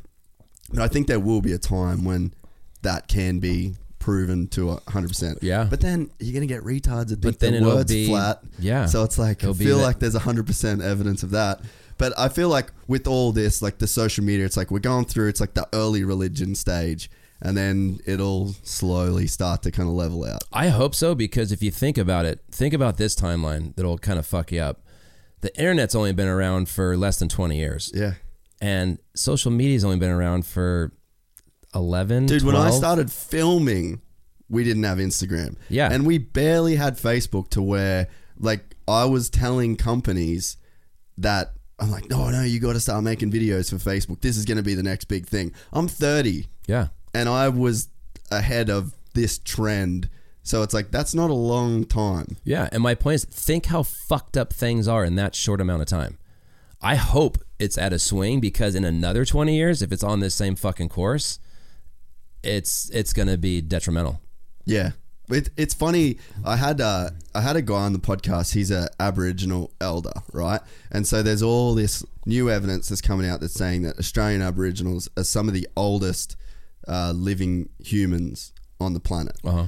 And isn't it funny how you're growing your own vegetables? You've got your own fish in your pond. You're starting to go back to that. Oh, yeah. You've got a tribe. Yeah, Like, totally. You've got a little tribe Oh, that you're sure. trying to be self uh, sustainable. Yeah. And it's like everything is going back to when we were these indigenous populations. Yeah. And like David was saying, like all the kind of rituals and all the stuff, all the food, all the ways that they lived as indigenous Australians. We're all kind of moving to that. We're all trying to get Mm-hmm. I off the grid. so. We're all trying to. So I guess it's like, are we in a race to where things get fucked up like big time? And then we get back to that primal. Like, uh, is that like this neck and neck race? And it's I like don't know. that's the that's the thing. I I personally think things have gone so shit sideways in the 80s, 90s, and 2000s. I mean, think about that period of 30 years. You know, you had, I mean, at least like from an American standpoint, you know, you had the, you know, 20s, you know, Industrial Revolution, and then you had like 50s, 60s, you know, Leave It to Beaver, working class, Yeah. handmade, you know, like for us, American made. Detroit. Yeah, and then you look at the, you know, really the '80s, '90s, and to early 2000s, and it's like fucking shit on everything. Yeah. Source everything out. Fucking pump steroids into your food and your animals and everything that you eat, and sit on your couch and fucking eat McDonald's and go on the fucking internet. Mm. I mean, think about like that 30 year fucking period, Yeah. how it's gone from like Woodstock to where we are right now, you know, or, you know, like I said, like the, the 50s and 60s of the working class man, like welding and using his hand to trade, you know, trade school has completely gone away and no one has mm. a trade anymore. That's like it's, the, that's the thing that blew me away about living in America, right? So like my brother left school at 15 and he got a builder's apprenticeship. He's a fucking carpenter by the time he's 19. yeah. right? I did not meet one carpenter No. in America Uh-huh. that I live with. And I mean, that was like a frustrating thing for me too. And like, I mean, because I, lived in Temecula, we had a Mexican pool guy, we had a Mexican dude that did our lawn. Yep. And it was like everyone would shit on him. And then you take it to a Mexican dude to wash your car. Yep. But still, everyone is shit on. Oh, Mexicans Yep. fucking taking our jobs. They're the ones It's like, cooking your food. yeah, no one wants to do those jobs. Yeah. And and it frustrated me to because I come from a place like when I was a kid, I had a lawn mowing business. Yeah. My dad used to drive me around. I'd go and knock on people's doors, and then I'd go, "Hey, can I mow your lawn for twenty five bucks?" Mm-hmm. And then I'd ride my bike back home, tell dad the address, and then he'd drive me back, and then I'd mow the lawn, and then I'd keep knocking on doors until I found another lawn to mow. Yeah. And it's like, then we've got this uh, like trade schools massive here. Like everyone gets a trade. Like the That's dudes great. that the There's dudes nothing that in do, America. Yeah, the dudes that do the best are like a friend of mine. He raced with us on the weekend. Twenty something year old guy. Like I don't even think he's thirty yet. Mm-hmm. The dude's got a fucking GMC Denali. He uh, just killing it. All the f- best bikes. He does balustrades and roofing. Mm-hmm. Works his fucking ass off. Yeah. And it's like I think that's another thing that that is really driving all this wackiness at the moment is that everyone goes to college, and I think the drinking age really holds back America too, to where it's like Uh-huh. you kind of get like we started drinking at eighteen here. Yeah. So, but then agree. we were drinking at 16. 16, yeah. And then by the time I was 18, like when I moved to America, I was 21. I was fucking over it. Yeah, exactly. I didn't care. I was Yeah. like, dude, I want to make some money. Yeah, exactly. I've been partying since I was 16. I'm mm-hmm. fucking ready to, I'm ready to rip. Totally. But then it's like you guys go at, to college Piss and away then, three of your four years. and yeah. no one's doing shit. And then you, you get an arts degree or whatever the fuck Yeah, you get. bullshit. And it's like no, like that value of digging a hole and Yep. building something with your hands, being Yeah. like a fabricator, a welder, or even just you know getting in and being you know you want to be a fucking CEO of a music industry start as a fucking apprentice and work your way up like Yeah. yeah yeah everyone ev- that's the problem you know everybody wants Age of entitlement to put in uh, well age of entitlement they want to put in as little work as possible and get paid way too much mm. you know I was the same way every from the time I turned 10 years old every single summer my dad would make me go work for one of his asshole buddies I did drywall, I did plumbing, I did landscape, I poured concrete, I did asphalt for my old man, which that's the business that he owns. I did pool decks for my uncle. I mean, and asphalt in Vegas was brutal, absolutely Fuck fucking brutal. that. And that's what my dad's been doing for 40 plus years. My uncle Joe owns a successful concrete company. And that's what I did every summer because my old man wanted to make sure that the last thing I was going to fucking do when life was over or motocross didn't pan out was go swing a shovel doing asphalt. Yeah. And that's what I learned. But you have to take those licks. Yeah. Nowadays, there is no more of that. You know, like I don't see kids having summertime jobs. I see kids going fucking off and Going to being Cabo. lazy. Or yeah, or just or even kids that don't have money just going and fucking off and Yeah. just doing nothing. Just sitting around, just doing nothing, being on a fucking computer on their smartphone. yeah. Just How do you doing nothing. All right. How do you balance it out then to where you've got two kids, Mm-hmm. you guys have a fuck ton of money, and like that's the definition of privilege, which your kids can't choose. Mm-hmm. Yeah. They didn't ask to be born into that. Yep. How did then you balance that out? Well, what we do at That's like got to be a challenge. Uh, it, it is a challenge, and that was the that was the decision that me and my wife made that we weren't going to raise our kids in L.A. or Malibu around that shit. We were going to, you know, preferably move small town or to a farm. You know, we wanted to be on a working farm, and that's what we do with our kids. I mean, even like right now with Willow, Willow every day, my wife averages four shows a week, sometimes up to six. And she, we get to the venue. Well, first of all, we have her, her tutor that goes on on the road with us, so she does her schoolwork. And then once we get to the venue, she has to go around and get all the staff, all, all the dancers and bands uh, post show meal. So she has, she has a job, so she has to spend an hour Oh, and a half go around and get everybody's food order. So she does that, and then when she's done with that, she'll come back. She'll do, she'll either do uh, piano class or lyra class or dance class, one of the three. So that consumes her time for another couple hours. Then we all sit down and have dinner together as a family. Our little guy Willow and my wife. And then when my wife starts getting ready for the show, Willow will kind of hang out with me. We'll mess around. And then when the show starts, she actually goes underneath the stage and works the girls' quick change for the entire show. no shit. So she has a job and she gets paid a buck a day and she gets seven bucks a week and she gets two dessert coupons each week so she can have dessert twice a week and she has a job. So every day that we're traveling, she has a job. And on days off when we're not at the venue and she doesn't have a job, We go ride bicycles, we go surfing, we go to museums, and we stay productive. But she has a job. And when we get home, she works in my wife's vineyard. She comes works down in my shop. Um, we're going to rescue some horses when we get home. She's going to learn how to muck stalls and take care of horses. She's going to learn how to run a farm. And that that's and once again that doesn't say say we're it's going to be the end all be all. She's going to be a perfect child, but she's going to know how to earn a dollar. Like even right now, we went shopping a couple of days ago, and she spent forty five dollars of her own money on a backpack that she wanted. I wasn't going to buy it for her. My wife was going to buy it for her. So she spent forty five dollars of her own money on this backpack. That's fucking right. Seven years old. Yeah. And so I guess that's like an active uh, conversation that you and Yeah. Alicia had. because that's a huge fear of ours. I mean, Alicia grew up middle class, working, you know, divorced home, lived in an apartment with her mom.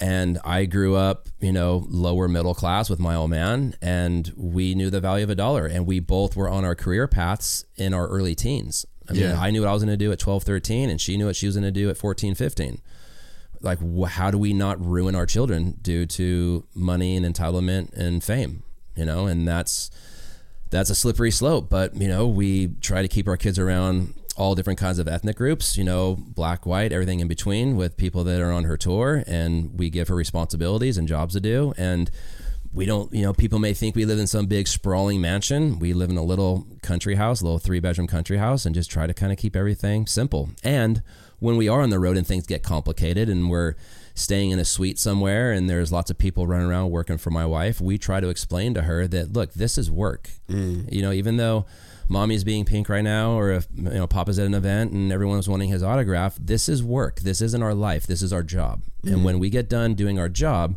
we go back to being mama and papa and we go back to being carey and alicia. So don't confuse job for who you are.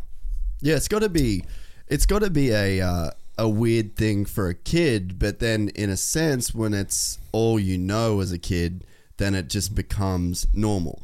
And it's like you see that. Like I just had Mark Hunt on the podcast, you know, the fighter. Yeah. and he was a victim of a very rough, abusive uh, household in New Zealand.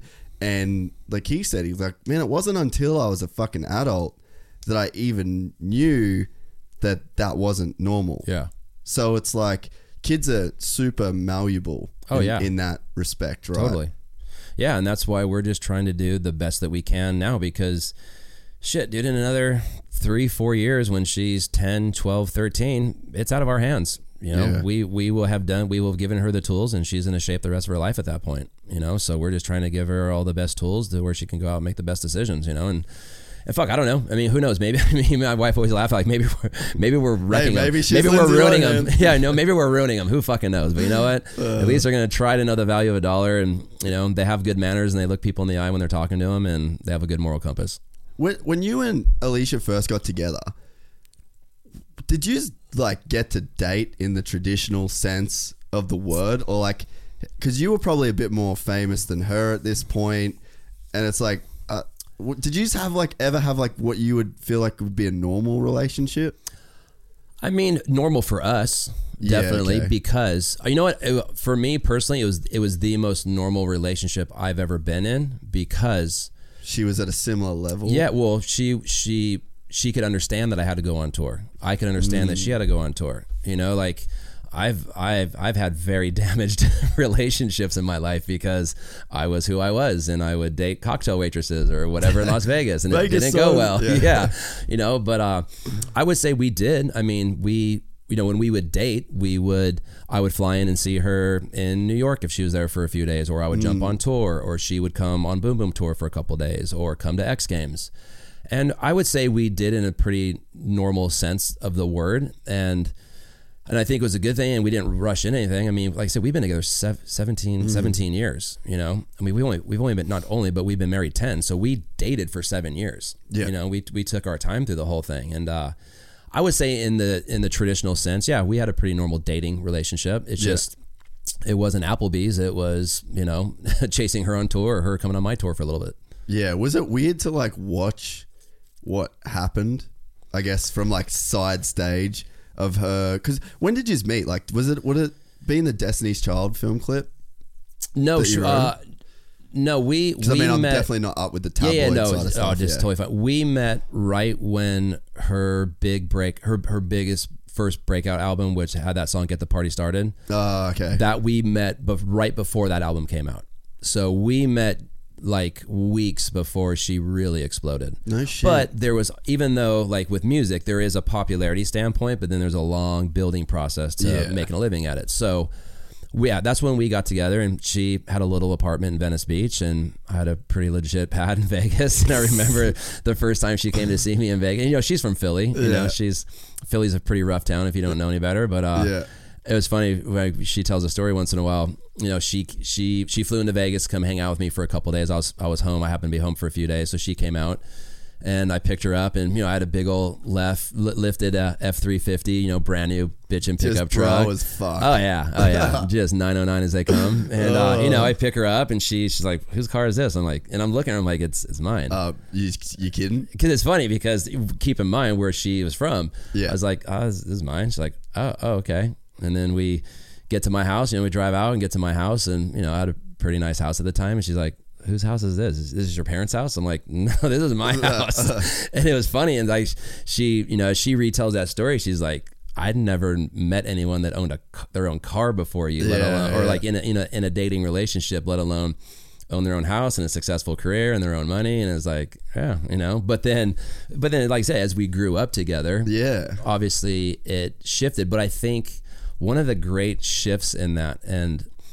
look i'm, I'm not saying had this not happened i would have turned into a pile of shit but through like you know getting into 03 04 05 where you know i'm still kind of the bee's knees in my world but then i go to a red carpet for like you know the grammys It was uh, like humbling and almost, people are they're like, who the fuck oh is that hey guy? Uh, Yeah. tattooed guy can we just get a solo picture of her or hey corey corey and it's like uh, no it's carrie you know it's like it, it definitely it's, it's a it's a ego check Yeah, you know it's like i could be a big fish in a little pond of motocross but dude i'm just the tattooed arm candy at the grammys or you know at, at any of the big you know vmas Dude, that's and it. that was rad it. That would have been a trip. it was. It was rad. Like it was super humbling and you know, I, I have this term that my buddy Big B gave me. It's like stay in your lane. You know, like I know what my lane my lane is. I don't take advantage of my lane. Um, appreciative of my lane, and I don't try to step into someone else's lane. You know, and it's it was a very cool experience. I would say through my life, being able to and be able to be proud of my partner Yeah. and her accomplishments and be support. I mean, even now, you know, like I love being on tour. A because of my I get to spend amazing amounts of time with my two kids, but I get to support my wife, who is a fucking rock star who kicks ass. Yeah. I mean, that's pretty fucking rock and roll in my book, you know.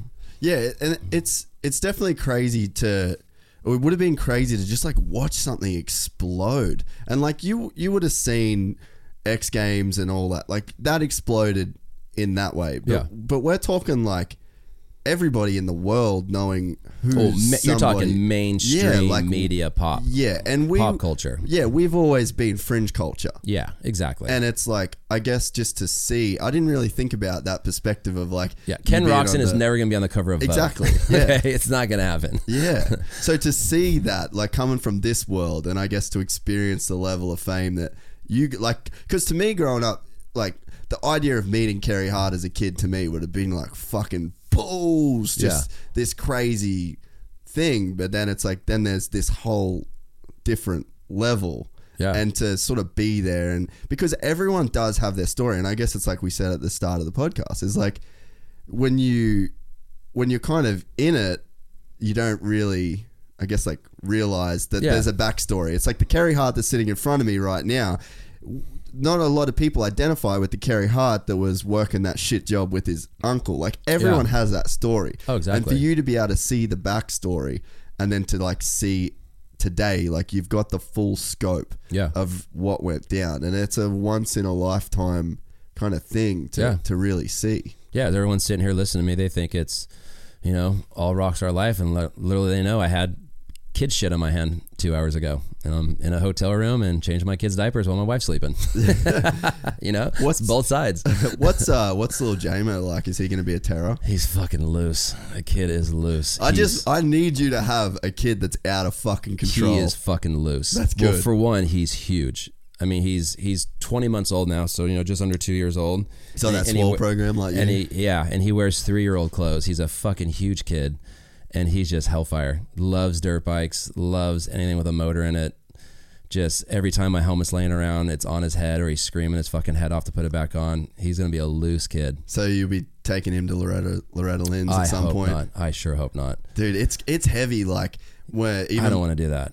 dude, my girlfriend, like we we went up to Cairns and one of my friends has a, a farm and he's got like quads and his kids got 80s. He's got a track in his backyard. Like we always go ride there.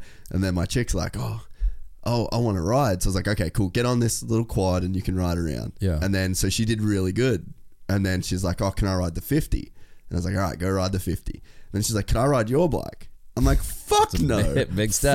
Fuck no, I don't. And, and it's not even like she couldn't do it. She probably could do it, but I've had the broken ankles. I've Oh, yeah. had the broken fucking Yeah. arms. I've had the concussions. Yeah. I've had all that shit, and I don't want anybody that I love Yeah, to go through to it. feel that shit. Yeah. and I mean, I'm worried that my kids one day, when I have kids, will want to do that, and I'm like, dude, just let's go, let's go play golf and stuff. Yeah, you know, I'm I'm in that same thought. You know, I I, I got because my you've daughter. seen some shit. Yeah, exactly. I mean, I've broken. friends um, die too. um, yeah, my my brother got killed racing motocross. You know, and I've broken high 80s Dude, bones. I forgot about that. Yeah, yeah, my brother got killed racing. fucking heavy. And you know, with my kids, like I want them to ride. I want them to be exposed to the culture of it. I'm going to take them to supercrosses. But am I going to be pushing my kid to go do local races and eventually go down my my path? Absolutely not. Mm-hmm. I'd much rather see him like my daughter racing BMX or get them golf clubs or go fucking surfing or go to fucking college, you know, go to go to a fucking trade school, you Yeah. know, go be a fucking fabricator. You know, like I, there, I, I want my kids to do anything on the planet they want to do. I'm just not going to push them down the Yeah, path yeah. of no motocross and no singing. those are those are the two. Oh, I'm even not gonna- singing. it's gnarly. It's a vicious I don't- fucking yeah, I don't, know if, I don't know if I could get down with that shit because it's Yeah. like it's so subjective, man. Like you're putting yourself out there to be like. I mean, I've fucking done it. New Lorde song comes on. I'm a Lorde fan. I'm like, Yeah. it's fucking shit. Yeah. It's like, what? I- Oh, yeah. Hit the brakes, man. Like, Yeah. is this shit? It's or brutal. do you just not like it right now? Yeah. And you opening yourself up to like this crazy judgment every Fuck yeah. single day from Oh, it's every brutal. and I mean, I'm sure even with how successful Alicia is, like every time an album comes out, it's like, Oh, it's it's "Eesh." that same process. All, dude, it's every fucking night. Like on Twitter, seeing people's comments from the show that night, or finding you know digging into the local newspaper, seeing what the reviews on the show was the night before. It's brutal. Yeah, it's hard to She's fucking twenty years in, still, still, Still still, still checking the line, seeing what's happening. Um, when did you get into Muay Thai? I actually got into it. Um, I got hurt on Tony's tour, on Tony Hawk's tour in 2003 and uh, 2004. I my buddy Kit Cope, who's a MMA fighter, and uh, I, he got me into it as just a way because I was I was so fucking thrashed that I couldn't do much. Like I couldn't I couldn't really ride. I couldn't do like hard impact sports. Yeah, So me and him just started doing pad work, and it was fucking awesome. And, Addicted. and I just fell in love with it. And I've been not consistently, but for the most part, I've been doing it ever since. yeah. And, I absolutely love it. do you do sparring and shit I as do. well? Yeah, yeah. I was just with uh, Andre down in uh, Melbourne. Yeah. Uh, they call him the Andre the Giant. He's Yeah, a yeah, yeah, fucking yeah. big monster. He was kicking the shit out of me a couple weeks ago. Dude, And uh, my in the past, my buddy uh, Jamie Tony, he he's uh, like a Bellator fighter back in America. Mm. He came on the entire last tour with us, and we would spar and beat the fuck out of each other every day. So that's awesome. on your rider I is to have it. like a Muay Thai partner. If I can, Yeah, yeah, yeah, and yeah. if not, um, you know, like like I'm doing right now, like I would have loved to gone to Par's gym, uh, but I just try to pop in. Yeah, time. I just try to kind of pop in, and I'm not trying to be a tough guy. I'm just trying to get a workout and Mm. get punched a little bit, and it's you know you know it is. It's good for the soul. Dude, I was just in Thailand and I went to Tiger. Have you, oh, have you been dude, there? I follow him. That so Kit was the first American to go over and spend time with Tiger, and was the first American to win over there. No that's the dude that got me into it. Yeah, Yeah, Master right. Toddy was one of the main guys there, and anyways. Dude, go to fucking Thailand I'm and going go to. to Tiger Muay Thai. I've already told my wife there's two things I'm going to do. When the kids are a little bit older, I'm going to go spend a month at Tiger, and I'm going to go to Peru and do ayahuasca. Oh, okay. Those are the two. Those are the two things I'm going to do before I'm too old. Yeah. What? so it's uh, it's funny. So I just had a guy, uh, Stuart Cooper, on the podcast, Uh-huh. and he had a Valium addiction. So he's a filmmaker in jiu-jitsu. Uh-huh. And uh, so he was like, it was cool because he was kind of like the not the me or, of jiu-jitsu, but we just followed a very similar parallel. Young dudes, started right about the same time, Mm-hmm. and our ticket to stay in the sport that we loved was to film as opposed to compete. Yeah. So it was this really cool parallel. And I said to him, I was like, dude, did you get like a lot of fatigue from the flying? And because have you heard of like the altitude sickness Oh, that yeah. can give you like the chronic fatigue? Yeah, totally. So anyway, he got that right. Mm-hmm. And he was in all these different time zones going to all these different fights. So he started taking Valium on planes. And then when he landed, so that he could go to sleep. Yep. And uh, Got hooked. yeah. Anyway, so he he was taking like one of these for two years, and then he come to Melbourne, and he knew because he was just buying the diazepam from. You can fucking buy whatever you want. Thailand, it's crazy, just Crazy. like over the counter shit. Yeah. Um, so he's like, oh, I better not take him into Melbourne because I'll like I don't want to get in trouble. Mm-hmm. Anyway, he gets off the plane and then has like these lightning flash headaches, fucking extreme anxiety, can't sleep. Like then he starts googling like withdrawal symptoms from Valium. He didn't even know that you Oh, could get hooked on that shit. Oh fuck yeah. Anyway, he fucking goes back to the UK, detoxes from Valium, ends up in like this crazy depression. Goes to Spain to do ayahuasca. Uh huh. One fucking he did two nights in a row, Yep. cured. Yeah. Completely Oh, cured yeah. his depression. So it's like There's some gnarly shit with that stuff. I mean, you from what I hear, you you face some fucking demons through the process Well, of that's- it. that's what I was gonna say, That's why you come out. yeah, what what's your reason for wanting to do it? Because I've I want to do it and I will do it at some point, Mm-hmm. but I feel like I've gone through a lot of shit with myself, like the self audit process Yeah. over the years, especially living in the- America by yourself as a young person. Mm-hmm. Like I went through a lot of shit Yeah. because I like gave up my family and I gave up everything and I was always broke and always on that hustle. Then I was doing the tour. So I feel like I went through this like really brutal couple of years of like really seeing all my flaws and shit like that. Yeah. To where now I'm like I feel pretty good. Yeah. So I'm like I feel like if I go to do ayahuasca, it would be Set you back. well, like, but I just don't. I feel like they, like, people say that the medicine gives you what you need, but Yeah. at the moment, I don't feel like I need anything. Like, I'm pretty happy and content. I want to keep kind of going on the path I'm on. Mm-hmm. But it's like, what's your reasoning for wanting to do it? um, I'm sure there'd be stuff with like your brother and things like that. you know what? I think yeah, I think there's like stuff with my brother. You know, my family. Um, I mean, really, the thing is for me is like. I I I I hope this is gonna freak people out, but I, I'm the, I I enjoy going and doing mushrooms. Yeah. I enjoy like I don't smoke pot or I don't do any kind of like gnarly gnarly chemical drugs, but I enjoy expanding my mind. I I've done DMT. Oh, I've, no shit. Yeah, like I I like just I I feel like sometimes when I'm the most out of control, I'm the most alive. Yeah. And I and I think maybe that comes from my life and my very intense extreme lifestyle. And to get those certain shocks to my system, I think it's healthy. Now, I'm not saying that I, I would chase that down cocaine or booze, but like I But said, they're I mean, not the same. no, thing, exactly. man. But that, but that's why I want to, I want to yeah. make a clear, you know, line between the two. Like, there's a I- different thing between like like I was saying this to like I got a friend that got a friend that likes doing coke, Mm-hmm. and he likes doing coke.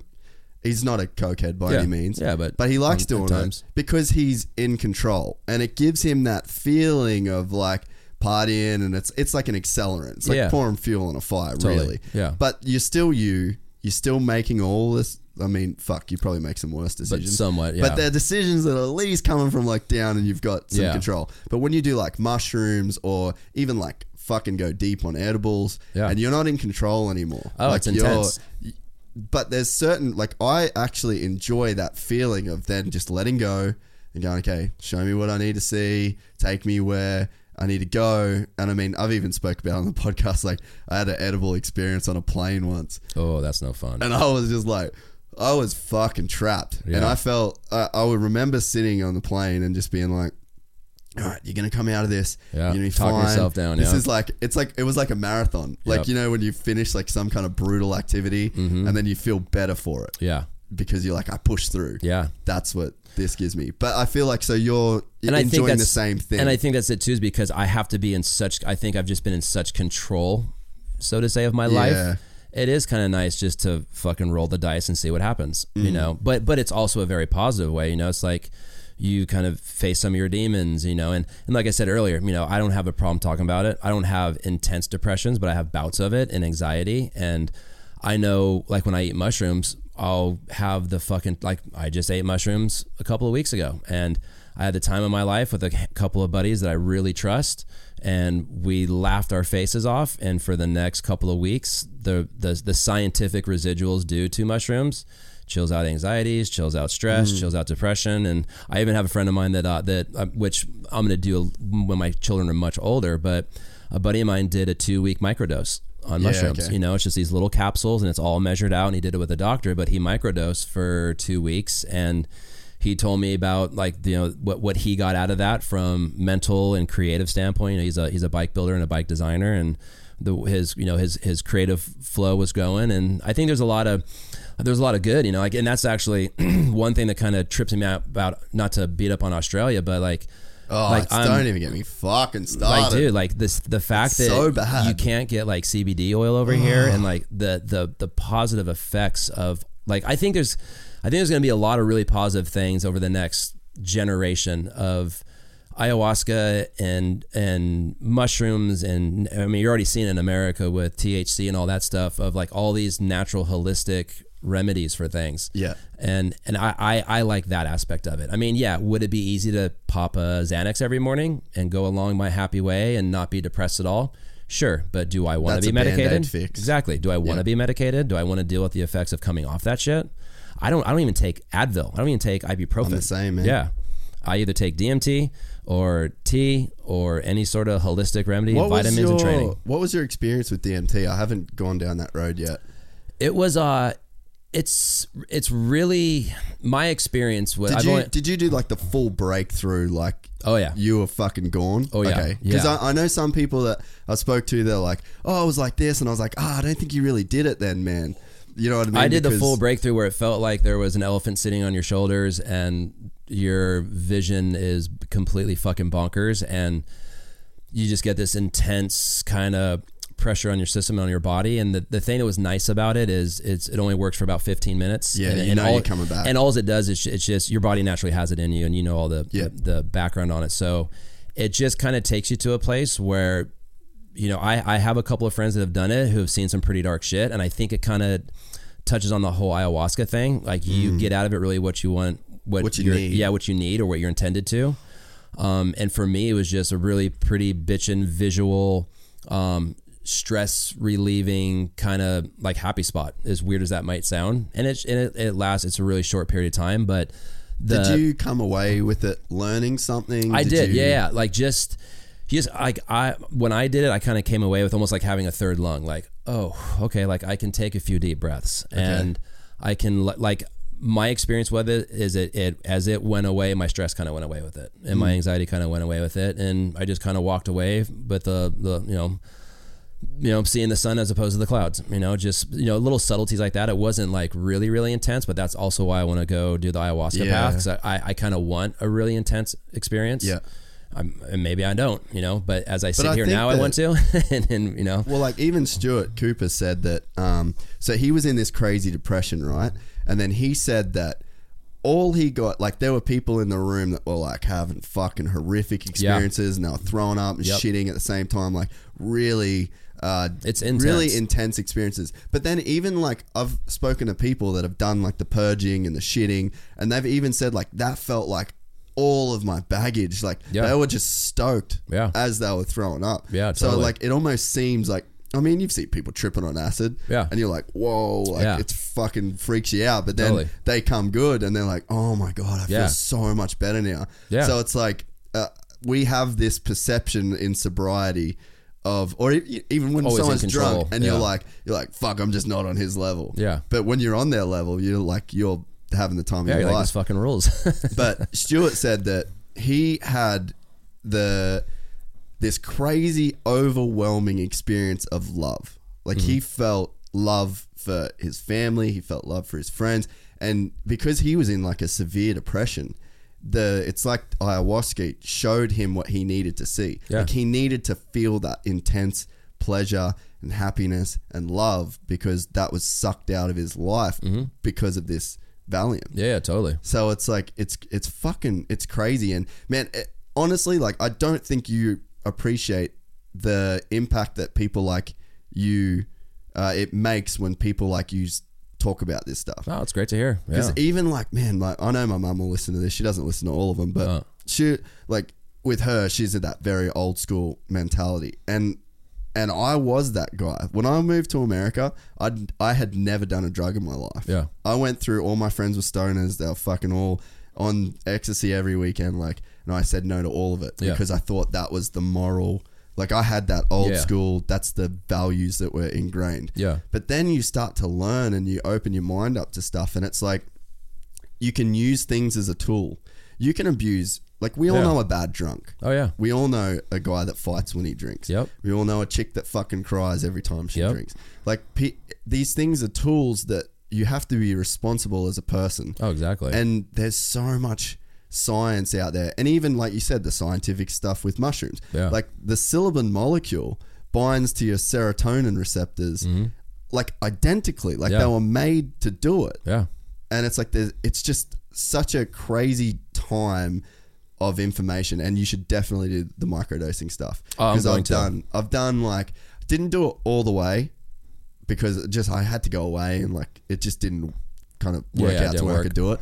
But like the the definitely the doses that I did take, like I remember driving down the Gold Coast from here one day and like it was it wasn't like a, a proper mushroom experience, but like everything looked a little bit sharper. Yeah, exactly. And I could see like I appreciated like the way the clouds looked, and it sounds like real mm-hmm. woo woo. but it's the truth. But I'm like yeah. driving and I'm like, man, it's fucking crazy. Like, look at these clouds. And like, I just felt good. Music felt good. And then yeah. I got to Sounds a little better. work. Smell things smell a little better. Yeah. Yeah. And I think that it's good to put yourself in those headspaces because you take. That's the thing with these. Um, it's the same with alcohol. Like, you ever got fucked up on tequila? You take something out of that shit. Oh, yeah. You don't want to drink tequila again. You Yeah, take that exactly. smell of tequila Yeah. and you fucking throw that bottle as far away from yourself Yeah. as you can. But it's like, I think one of the curses of humanity is you're given one perspective. Yeah. And if you there's there's a few things in life that I think can open up your perspective. And there's that's travel and then hallucinogens or or uh, substances that change your perspective. Mm-hmm.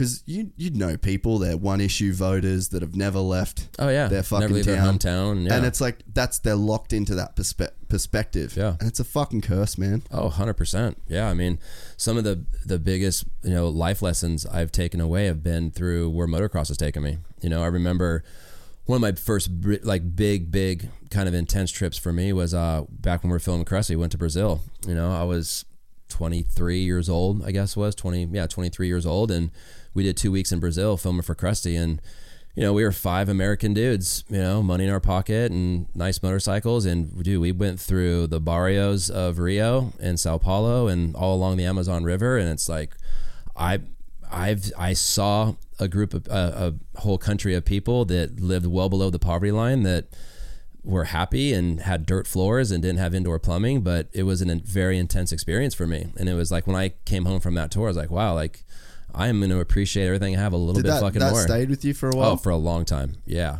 I mean, even- even after that, like I, I've gone back to Brazil since then, and I actually used to go do a lot of writing in like Costa Rica, Yeah. Puerto Rico, and you know, it's it's a different world. I mean, you deal with third world countries. It's a different, you know, it's a different, different world. Yeah, yeah, no, I totally agree. Like, I remember we went, I actually went with RC to Costa Rica, mm-hmm. and I, I know I was supposed to go on that trip. were you supposed to? I was. Fuck, you should have come on that trip, dude. We we run up a fucking tab, son.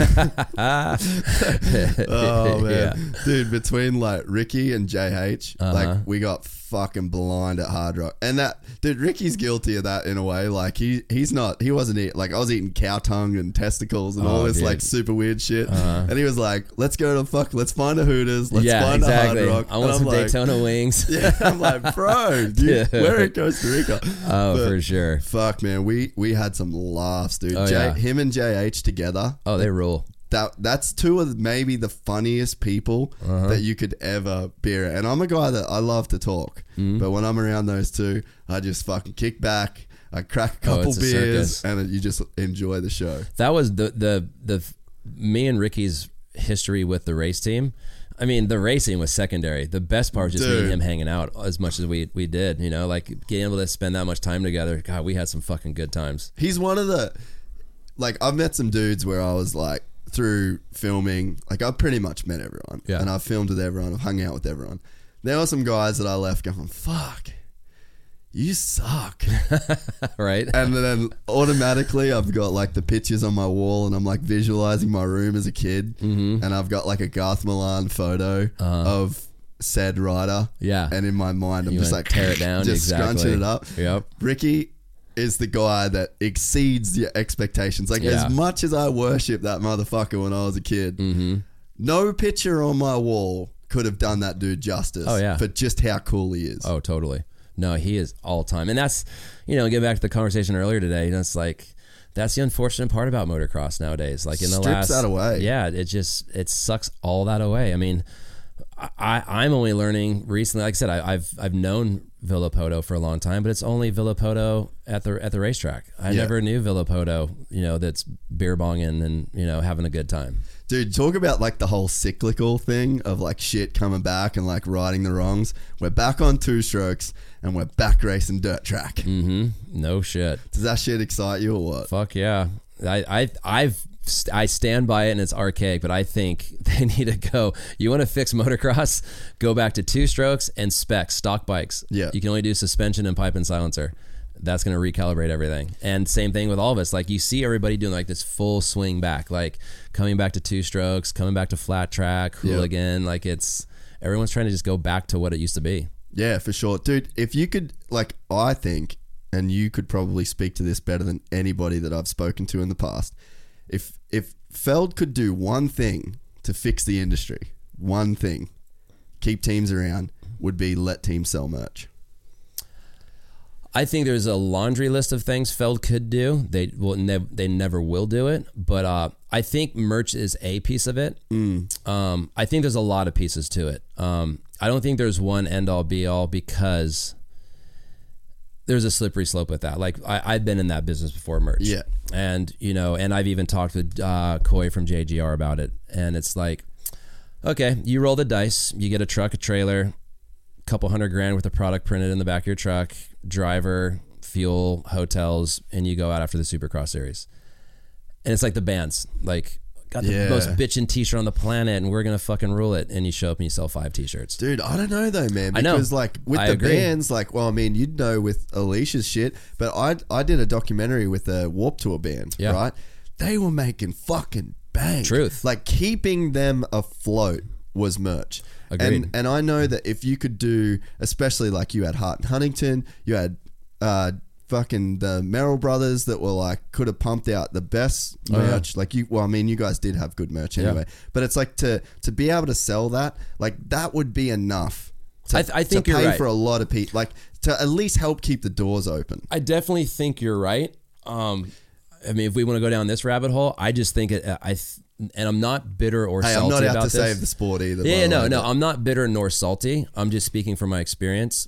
Uh, it's a broken model over there, Yeah. and What's a monopoly? yeah, and it'll keep it'll keep tinkering along, and it will keep doing its thing, but it's never going to be great. Well, I think that the problem is, right, is that Supercross, I don't think the average person realizes that Feld is a behemoth. Oh yeah, they're a monster. and and Supercross is a drop in their bucket.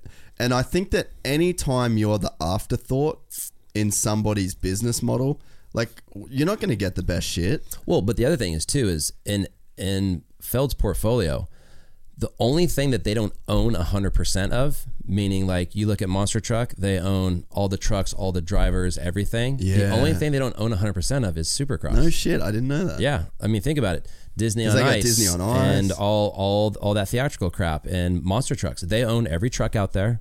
They own the licensing. They own everything. They pay all the drivers to show up and drive. That's why they destroy the trucks every race. The one thing that they don't own 100% of is Supercross.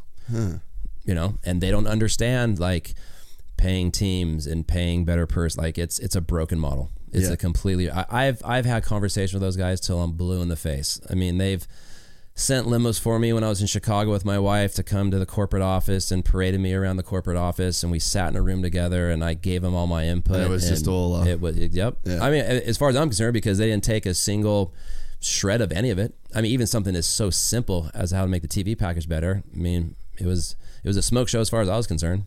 Yeah, it's fuck. It's a shame, man. Because I mean, for us, like that's our thing, right? Like that's the thing that we're all super into. Like at your core, you're a racer. Yeah. And I think that it's just like once it's in you, like it, it really just doesn't go away, does it? It doesn't, and it shouldn't have to, you know. And unfortunately, oh no, it's unfortunately over over the years, whether it's been Clear Channel or you know AMA, like they just seem to suck the fucking life out of it. You know, like they can't just, uh, you know, greed is a hell of a thing. You know, Yeah. and it's like, like I've always made the argument with them. And once again, this isn't the end all be all, but look at it from a very simplistic standpoint. To make it a little bit easier on the teams, you're trying to tell me you can't bump up the ticket price by two bucks per seat. Yeah. Two dollars. You're trying to tell me that family isn't going to spend forty-two dollars for a seat? They only spend forty bucks for a seat, and have that two dollars per seat go back to the purse. So that way, hmm. I don't have to pay Ken Roczen two million a year. I can pay him a million five, and he know he'll have a nice big. You know, he, he know he'll. I had to pay Ken Roczen hundred thousand dollars for every Supercross win. Not hmm. Feld. I did. If I could have wiped that away and not have that overhead costs or not have to pay that insurance policy to guarantee that 100K, and that 100K came from the promoter, it would have made life a lot easier on my program, as mm. well as KTM, Kawasaki, Honda, Husky, all the rest of them. We're all paying the same insurance policies. We're all paying the same bonuses. I mean, it's just little things like that, but it's it's a Yeah. like I said. I don't mean to sound salty about it, but unfortunately, Well, I mean, it's, it's- a broken model. But it's good to hear it from a guy like you. Like, there's not a lot of times where someone that's been there, seen it all, put his own money on the line, had won championships. Like, it's not like, it's not like you're a guy that's coming in and going like, "Whoa, whoa, we fucking had a crack," and it's like, "Oh, he's salty. They never won anything." Well, Yeah. that's what. Like, you did win everything. Yeah. you Yeah, we did it. you, You won. You won races. You won championships. Like, you had stripper poles at Yeah. what you know what I mean? We've been on every spectrum of it. Mm-hmm. Yeah, you've you've you've seen the gamut. So it's like, I mean, I don't know if it's salty. Like I think a lot of people agree with what you're saying. Yeah, but I- it's like a, not a lot of people. I mean, I was pretty deep in it. I didn't know half the stuff that you just said. Yeah, I think it's I, I think it's just I've always like I've always said, and maybe it's not the answer. I've always said I think almost like the France family needs to buy Supercross, like that does NASCAR. You know, Yeah, like okay. because you know at least with NASCAR, there's money paid back to the teams, and uh, this isn't about the. I don't want to get into a conversation about oh who should get the money, the riders or the teams, but there's no other sports that I know of, racing sports out there that I know of that the team has to go out and race every single dollar, and when the first race starts, there's no opportunity to recoup any money along the way. Mm. And think about that. That's how it is with motocross. You have to make a dollar to spend a dollar. Okay, you once the season's off and running, there's no chances of a championship bonus for a race team, or just like with NASCAR, like you know, a car makes the main event. Like I don't know how many people in, in Australia follow NASCAR. You'll see some cars do the start and run like five or six laps, and they'll pull off and load up the truck and head to the next race because they got start money. The team got start money, and the driver got start money. I didn't know that. That's how that's how any form like Formula One like that's how they all work. You know, Supercrosses that I know of is the only one or one of the few ones, or probably the only one at that level. There's no money that comes back. Do you know that a, a pro to win Anaheim one, Feld pays the winner twenty five thousand dollars. I mean, that's the same person that McGrath got in the '90s. It hasn't Yeah. changed. You know, that's, and that's what I'm getting at. It's just, and once again, I'm not beating up on Feld. Once again, from their seat, it's a business, and they have to run it on a P&L, and I understand that. But from a purist and a and a fan, and being on both sides of the fence, I think there's a lot of things they could change to make it better for everybody. But I also think it, it'll never happen because you have these dinosaurs that are running the manufacturers, and you have these dudes that have been in their seats way too long through the clear channel and all the transitions of all of it. They all think their shit don't stink, and it's just gonna be it's gonna take 20 years for a new batch of people to get brought in. But I don't think the sport will be around in 20 years. I hope it is. I Yeah. really do, but I don't have a lot of hope that it will be. And but man, like that's where you see like Red Bull Straight Rhythm. Mm-hmm. Like fuck, people have to get behind that event. Totally. Like that's the what Jeremy's doing with that whole thing with like two strokes only. Yeah. Like fucking Stank Dog won. Yeah. He beat Villopoto. Yeah. And it's like it's so cool to have an event like that that that is looking after the riders. Like Jeremy's paying these dudes to Yeah. to go. Well, Red Bull and they put production people, value they- in it Exactly. and and the and the way they shoot it in the TV package every person is seen therefore those logos get seen therefore those sponsors are happy yeah. True story. I sat with Feld at this meeting, And you know they're like, we want to get your opinion. How can we make it better? Blah blah blah blah. I said, tell you what, the heart of motocross is two stroke and there are a mm. million guys out there like myself as as a teenager or Ricky Carmichael's a teenager that never in today's world would have made it to where we were. Ricky couldn't afford to as he, as he was a kid and I couldn't. Why don't get rid of the stupid fucking hot or the the loading the hay bales in the back of the pickup truck for that fucking 15 minutes. I said do a West Coast and an East Coast non-factory, non-supported privateer two-stroke main event. I said you can run their qualifying and practice in a 10 minute window during the day. They get a 10 lap race. Do a East Coast and a West Coast, just like lights. I will give up a ride. Whoever wins the series, I will give them a ride next year on the 450. God, that's sick. Mechanic, bike, whole deal. I will give them a ride because I know, selfishly enough, I know I'm going to get a lot of press out of that. But I will spend the money. I'll spend the couple hundred grand that it'll take to take that person racing. I do that. There wasn't even a second conversation about it because you know what was more important? Throwing those stupid fucking hay bales in the back of that Toyota that truck Toyota to get that fucking Toyota money. Which was probably in a roundabout way some kind of like freebie that they threw out to sweeten a Yeah. deal in like Monster Truck or you know what I mean? I Like, mean, whatever, because yeah, it's but- all like kind yeah, of linked. but in. like, do they want to reinvest into the sport? The sport, do they want to conserve the sport, or they just want to suck the or you life want out that of it? quick Toyota check. Exactly. But dude, you know what's crazy? Like straight rhythm last year, you had Ronnie Mac and Stank Dog in the final, mm-hmm. and when that final was over, I can't remember who was in the 450 final. It was Marvin and someone, right? Marvin's one of the premier Mm-hmm. Yeah. riders. The stands fucking emptied. I bet. after Ronnie, and I was filming it, and I'm tripping out. Yeah. I was tripping out that people were leaving the stands as one of the best 450 riders on the planet is sitting on the gate. Yeah. Why?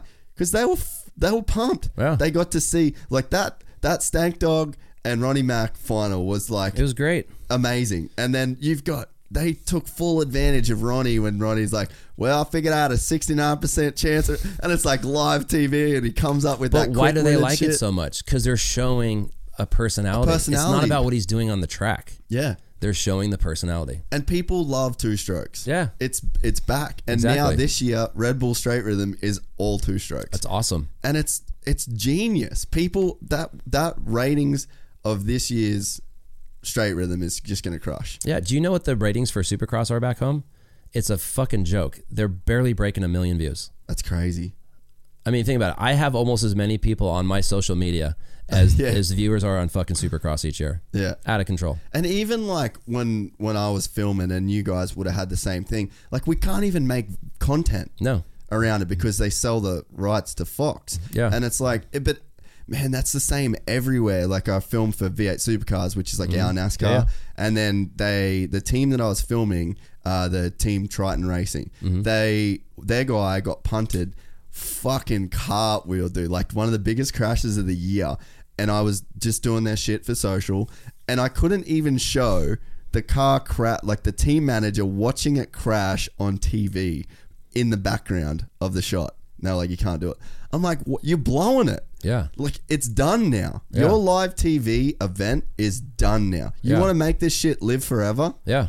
Fucking put Let it on Instagram. social. Exactly. Put it on Instagram. Let people share it. Let people repost. Let this moment live forever. Yeah. It's still at your race. Like we can't. It can't be on Fox Sports on repeat. No. Once that moment's done, Exactly. it's fucking done. But it's dinosaurs that are in that position. Mm. And yeah. it's but it's crazy that you just see it in in so many different forms of It's racing. painful to watch, and at a certain point, it's just like, do you, are you a part of the problem, or are you a part of the process? You know, and Mm. and that's just you know that's what came out with me and Ricky. We just got to a point where it's like You're just we don't part feel, of the machine. now. yeah, and we don't feel that it'll ever be sustainable without either one of us our name on it, and it's just like you know we had a good run and. Let's go spend time with our kids and do other shit. we drank a ton of beers. Yep. Held, Sat in yep. a lot of airports. held some pretty bitchin' trophies and stood, Dude, stood on the the- podium and did the damn thing. The back and forth that you guys had with the planes, like, I was just like, you two are just idiots. Oh, dude, it, we we me and him have some good times, man. We we go we go pretty in on each other. He- yeah, It's he- relentless. Dude, same with same with Twitch. I Yeah. feel like that that Oh, yeah. culture of like you guys shit talking each other Oh, on social media. That's it's pretty amazing. It's you got vicious. but you got to be good friends to do that too. Or just thick skin. Yeah, but true. yeah, but it's definitely years of being good friends. Yeah, it's it's uh it's a good time. I was just with Twitch and Sturgis, and it's funny because he's kind of like the new guy in V Twin, so I get to kind of fuck with him a lot too. So what's the V twin stuff? Is that what's kind of got you the most fired up at the moment? Yeah, for me personally, it's uh I it wasn't a planned thing. It was just more of a sort of a hobby that has fortunately enough kind of turned into a, another career for me. So explain it to people because I fully don't even get it. So basically, so the short version is it was it was a bucket list for me. So in America, V twin being uh, Harley Indian, uh, you know the the V twin motorcycle, the the the cruiser motorcycle, massively popular in America. Um, you know, I mean, it's it's a bit popular here, and we, we have certain rallies. Yeah, it's getting bigger here. And what's really popular in America is we have these rallies. You know, you have like Daytona where Supercross is, Sturgis. You know, there's Dude, Daytona Bike Week is Nuts. fucking loose. yeah, that's been going on for 80 years. Yeah. Sturgis has been going on for, they just celebrated uh, 78 years. So this is a very old cultural thing in America. And I've always been a fan of V twin motorcycles. I've had a bunch of Harleys. And so, long story short, uh, as a bucket list for me, I got invited to be the Grand Marshal for the 75th Sturgis Rally. no. Oh no. which was shit. insane. Like, you know, Yeah, that's massive. yeah, it was. I mean, like I said, it's it's just, it's more of a bucket list thing. It's like, well, I get to be the grand marshal, so I got to host a bunch of rides and drank for free the whole week, and you know, had a get out of jail free card and hung out with the mayor. Like it was really really cool. And and I had been going to Sturgis for at that point that was like my fifth or sixth year going. And for me, every year is a boys' trip. You know, we spend two weeks riding, you know, about six thousand miles round trip and going to Sturgis. So, uh, so when I did, so that year going uh, for the 75th, um, I got a road glide and I did a bunch of like I'm a tinker. I work on bikes and I just I can't sit still. I tinker. So uh, I built a bike, nothing crazy, just kind of did my own version of a little custom motorcycle. Rode it at Sturgis that year. A couple magazines photographed it, you know, and got got some hype out of it, which was super flattering and fun for me. Then um, later that year, because of the little bit of buzz about you know me building this bike and being the grand marshal, I started getting invites. Um, I got invited for Hot Bike Tour, which Hot Bike Tour in America is the biggest since all the TV show crap went away and all that. It's the biggest motorcycle custom bike building competition in America, and it's Hot Bike Magazine that puts it on. So I got a call from my buddy who's the editor um, over there, and he's like, "Hey, how, how serious about this stuff are you?" And I lied. I was like, "Oh, I'm super into it. I'm I'm, all I'm in." fucking, I'm all in." He's like, "Well, do you want to be a builder, invited builder for a hot bike tour?" I was like, "Fuck yeah!" like without even thinking about it. Yeah. It's all right. Well, you're in. So I then started. So at this point, it was still kind of early, but I I saw that there was like definitely some excitement about me being a dirt bike rider, kind of jumping the fence, authentically jumping the fence because I enjoy these bikes and working on myself. And so I started putting a lot, a lot, lot more effort at that point. So I spent all year building this bike for that competition. Bike went on competition. I won two of the stops of the five, which was not expected, but super flattering. And, and it literally just kind of snowballed. So much we talked about earlier in, with my motocross, like I kind of had like a long term vision, you know, like I want, I'd rather be the young guy on back in baggers than the old guy on dirt bikes, you know, mm. and I feel that there is a lot of future in V Twin, and I, I enjoy it. It's a passion of mine, I love working and building bikes. So it got kind of serious for me about three years ago, and I've been kind of I took the torch and run. I've done probably about 15 custom builds uh, in the last three years. Uh, the bike I did last year uh, for Hot Bike, I got invited back for Hot Bike Tour, and I actually won the tour last year with a, a sidecar that I built. And then Is that that crazy chrome? yeah, it looks thing? like a, a, Yeah, a yeah. fighter jet. Yeah, yeah, yeah. Yeah, so I built that. Uh, that ended up winning the tour, and through that, I wanted, which has been great because like I've been I've been working with Dunlop tires for 25 years now, and uh, so I'm now an ambassador for Dunlop on the street side, and I've worked with Bel-Ray for 10 years. I'm now on the street side, so I'm able to keep some of these relationships that I would have aged out at in motocross. I'm able to keep them in V Twin, and then now I'm working with Corporate Indian, And it's not just that that like you can keep getting checks. Like they're good people. Like when you Oh, awesome, yeah. industry people that you start really working with, you get these relationships with. Like Yeah. it's sort of sad when they time out it is, and you, know? don't get to kind of hang with them in the same way. Exactly, and that's what's great. Like you take Dunlop. You know, I've been I've been riding for Dunlop for 25 years. I've been riding Dunlops since I was on 80s, and you know, here I am. I get to continue, and now I have an entire new future in V Twin working with Dunlop, and that's really what my goal is. Like I love building bikes. I love. I love being in my shop with my kids hanging out, and me and Big B bickering and throwing wrenches at each other, and and and creating these motorcycles. I love that part of it.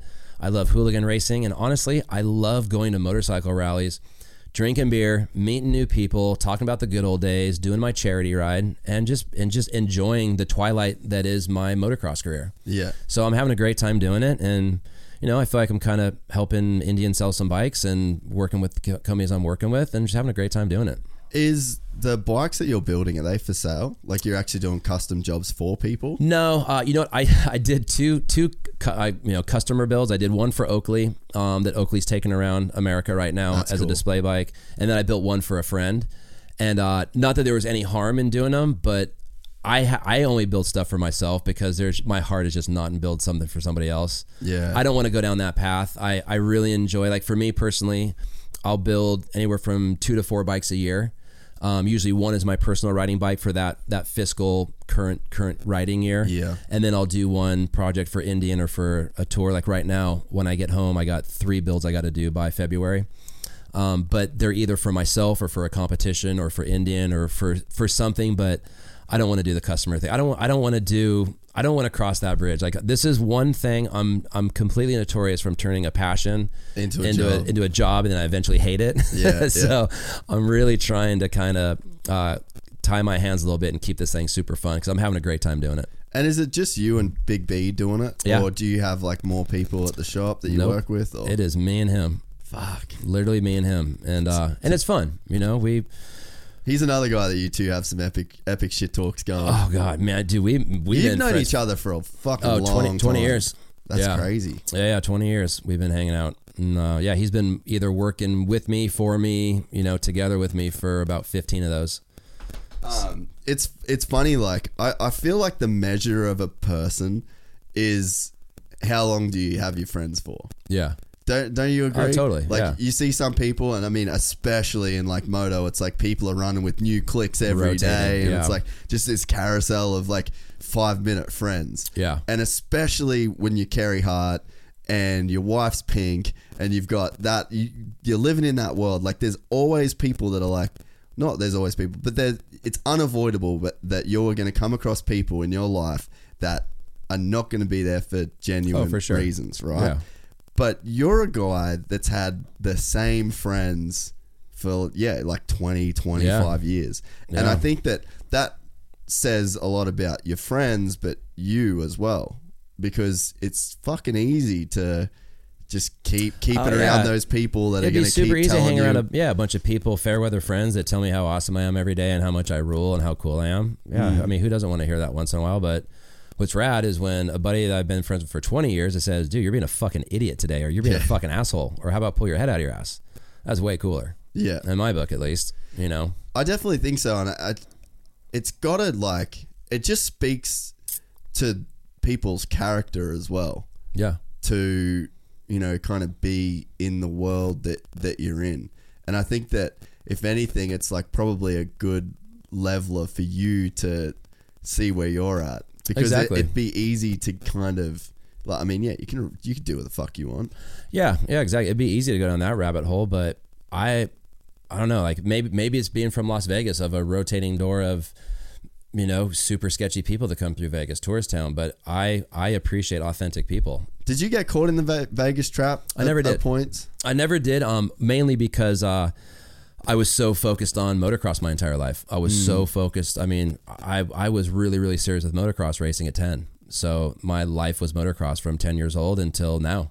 So fortunately enough, I stayed clear of it. But I also have a lot of friends that didn't. You know, mm. because the thing is, it's Vegas is a great place if you're into dirt bikes and snowboarding and skating and like being outside and doing rad super fun shit, mountain biking, whatever but it is a fucking awful place if you have any sort of vices or Yeah. you like the booze or the booger sugar or gambling or any of that shit. It's it's fucking cancerous. Yeah. Well, dude, even like just I was in Thailand and we're at the Patong Road or oh fuck Bangla Road, I think, which is the main kind of tourist hub of Phuket. Uh-huh. And a dude like. I was walking down there the first night. I didn't even go after that because I basically I was there on like an eight day jiu-jitsu camp. Uh-huh. So we trained for four hours a day, and it was fucking brutal. Yeah. like it was it was hard. Yeah. And on the last day, they pretty much like release the hounds. They take a bus in to Patong and go nuts, boys. But Yeah. I, I was like, I'm fucking out. But we walked through the first night.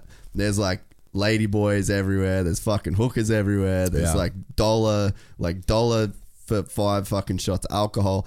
And I'm just like looking in, and like I've got bender friends. Like Yeah. I've got friend. You've got bender Oh yeah, friends. for sure. And I'm like, whoa, I can't come here with you. Yeah. This is this is a fucking black hole for you. Oh yeah. That you could not get out of. Yeah. And Vegas is the same. Vegas, yeah, it's it's got a really dark side to it. You know, I mean, I spent I've spent 32 years there, and I've I've I mean, even like through owning my businesses there, like between my tattoo shops and uh, and my nightclub, you know, I I would have to import tattoo artists. You know, and it's like, look, man, here's the deal. Go have fun for fucking 30 days, but after 30 days, tighten your shit up because it will fucking consume you. And I'm not even exaggerating. Probably 50 to 60 percent of the people that I brought in d- didn't didn't make the test of time, and they ended up fucking gone 90 days later. Yeah, dude. I've been caught in the Vegas thing. Oh, yeah. I've done like the hey man, not coming to Supercross. Uh, I've got some fucking chicks in a hotel room and I'm just not leaving. Yeah. And it's just like it's easy. it's fucking easy to Oh, do. dude, I've seen lives. Ru- I mean, literally ruined in that place. Dude, I remember like I went to uh well one supercross we had like you had a party. Was it like you and Jared or or one of the was it it was with you and the Merrill boys Mm-hmm. or something and we went we get we ended up getting Ken in there when he may or may not have been. Uh, was it at uh, my club or was it somewhere else? I can't remember, man. Uh, Was your, is your club at Hard Rock? It was at Hard Rock. The rock rock and roll club is called Wasted Space. Yeah, That was my place, but I don't know if I don't know if it was there. Maybe maybe it was a different uh, one of the different properties. But a- anyway, man, it like I don't remember, so that's Yeah. that tells you Yeah. where we're at. But it was like I just see all the mechanics and riders, and it was just like this closed door, and it was like, righto, the leashes are off, and the fucking none of the team managers are around. I was just like, holy shit, look at this place. Oh, you think that's a big deal? You should have been around in the '90s. Oh, I can't even Supercross in the '90s at Vegas Supercross uh, when it was all wrapped up. Oh yeah, it was a whole different world back then. Who were the? Oh, I guess you can't really name names, but it, it got pretty weird back in the nineties. I mean, it was it was it wasn't weird. It was actually fucking awesome because Yeah. back in those days, I mean, even going you know to '93, like I moved to California in '93 when I graduated high school, and I was there as a racer until '98. But uh, but back in those days, it was like you raced and you partied. Yeah. and you know, like I'm not saying one is right or one is wrong, but at least in We know which days, one was more fun. we definitely know which one was more fun. Like you, if you follow like Denny Stevenson or any of those guys on Instagram, and it's like, dude, we all used to hang out together. We used to ride together, dude. Your day consisted of going for like a three mile run, going pounding out laps, and then you'd go to the local nightclub. You know, we had a lot of fun. We we had a great time, and on off weekends, everybody would go to Havasu, and it was it was a, it was a time that will never be replicated, nor maybe shouldn't shouldn't you know because there's probably a lot less money in the sport back then than there is Yeah. now and you know maybe it was a little bit less eyeballs on the sport back then than it is now but fuck it was such a fun time in the sport like it was just so much fun back in those days And that, that kind of shit's like not healthy to last forever either. no but you know what i think isn't healthy to last forever is what's happening with the sport right mm. now Yeah. is just between how fast the bikes are getting and how gnarly the tracks are getting and the burnout and the injuries I don't think it's sustainable either. I mean, mm. I would I would put my money on the 90s over what's going on right now. I mean, mm. fuck, I've been there. It's like biting your fingernails. You put all your money into this fucking racehorse and they get hurt third round in. And the injuries are a lot gnarlier now than they were back in the 90s. It's so true, man. Like you didn't see the Ken Roczen arm injury back in the day. Like you'd see some collarbones, you'd see some fucking ACLs, but Yeah. not to the level that. Well, it's just their tempo. Yeah, I mean, it's. I, I'm a firm believer. Like I said, it's it's archaic, but I'm a firm believer. They want to fix all this shit and get bike sales back up and have you know an insurance that the rider's going to last longer. Give all the OEMs three years. Go to a stock two-stroke 250, and maybe it's a 150, maybe it's a 175, maybe it's not a 125. yeah, because you- slow as fuck. You go back to a a spec bike, just how NASCAR runs like the restrictor plates, or Yeah. I'm sure there's a version with V8 supercars. Yeah, You get a stock motorcycle, and you're same to do tires. Yep, that way it's a production bike, and you get choice of suspension and tire selection. Yeah, You want to you want to win on Friday, win on Saturday, sell on Monday. What better way to fucking sell motorcycles than to know that you can buy that bike Yeah. off the floor? yeah, It's gonna save injuries. The racing's probably gonna be a little bit better because everybody will be a lot closer, and I think the injuries will be a lot less. Now mm-hmm. it's a pipe dream; it would never happen. Yeah. but I think if you like really kind of spent ten minutes thinking about that, be like that would have a lot of positive effects. And think about a race team can run for a fraction of the cost. Yeah. I mean, a fraction of all you. I mean, and once again, I want to cut out like staff and whatnot, but I mean, dude, I But I- it's I would spend millions of year dollars a year in in parts and suspension tech uh, or uh, suspension pieces and factory parts, Mm. millions to race two fucking motorcycles. What if I could go race an entire season on fifty grand in parts? That Yeah. would rule. And you'd see more teams, you'd see more more opportunities teams. for riders. Hey, and anybody can get in at that point. Yeah. I mean, think if you could just go down to the dealership and buy two Honda 250s and get a suspension tech and go lease some, you know, go lease some KYB or Showa suspension, and you get you got a fucking title contender. Yeah, and it'd bring in like artistry, like real good tech guys, real Yeah. good suspension guys. It'd kind of bring back that artistry that created like the Mitch Paytons, Yeah. and the, you know, because they're artists at the end Totally. of the day. But now it's just like doo, doo, doo, doo, doo, just fucking chucking down a checkbook. Oh, it's brutal. It's Mm. absolutely. That's why I say it's it's at a certain point, it isn't sustainable, Yeah. especially when these dinosaurs that are steering the ships at all these factories, when they're finally like, eh, we're not going to do this anymore, or And you're seeing it like, dude, World Rally Championship, like the teams that won that shit forever, are just like, nah, can't Yeah. do it. We're not doing it. Exactly. Or like Da- Dakar, they're just like, no. It's like no one's immune to this shit. at a certain So- point you there has to be a formula of units sold to dollars invested in that Yeah. footprint there already sort of is but there's always you know stealing from paul to pay peter from a factory standpoint Yeah. but at a certain point it's going to be like okay guy enough is enough we're selling 5000 units and we're having to spend 10 million dollars to support three race teams it's the the, the math well, like you got to think too. Like, uh, dude, Ricky's the best example. Like for the money he was paid on Suzuki to what got sold in RMZ 450s, well yeah you're kidding. well that's the thing in the 450 How do they the get industry. that money back? They don't because the four strokes ruin the industry. Mm. I mean, I, when I was an amateur racer, or whatever, and whether it was amateur racer or professional racer, I would get six motorcycles a year. I'd get three 125s and three 250s. I'd have one practice of each, a stock and a modified, and go out and race. Now you can buy. Now I, being that I ride for Husky motorcycles on dirt, I can get away with one 450 for two to three seasons. Yeah. So, I mean, Yeah. it doesn't take a doesn't take a fucking chemist to figure out. yeah, you guys screwed the pooch. You made way too dependable of a motorcycle that's Yeah. way overpriced that no one can work on themselves. Yeah.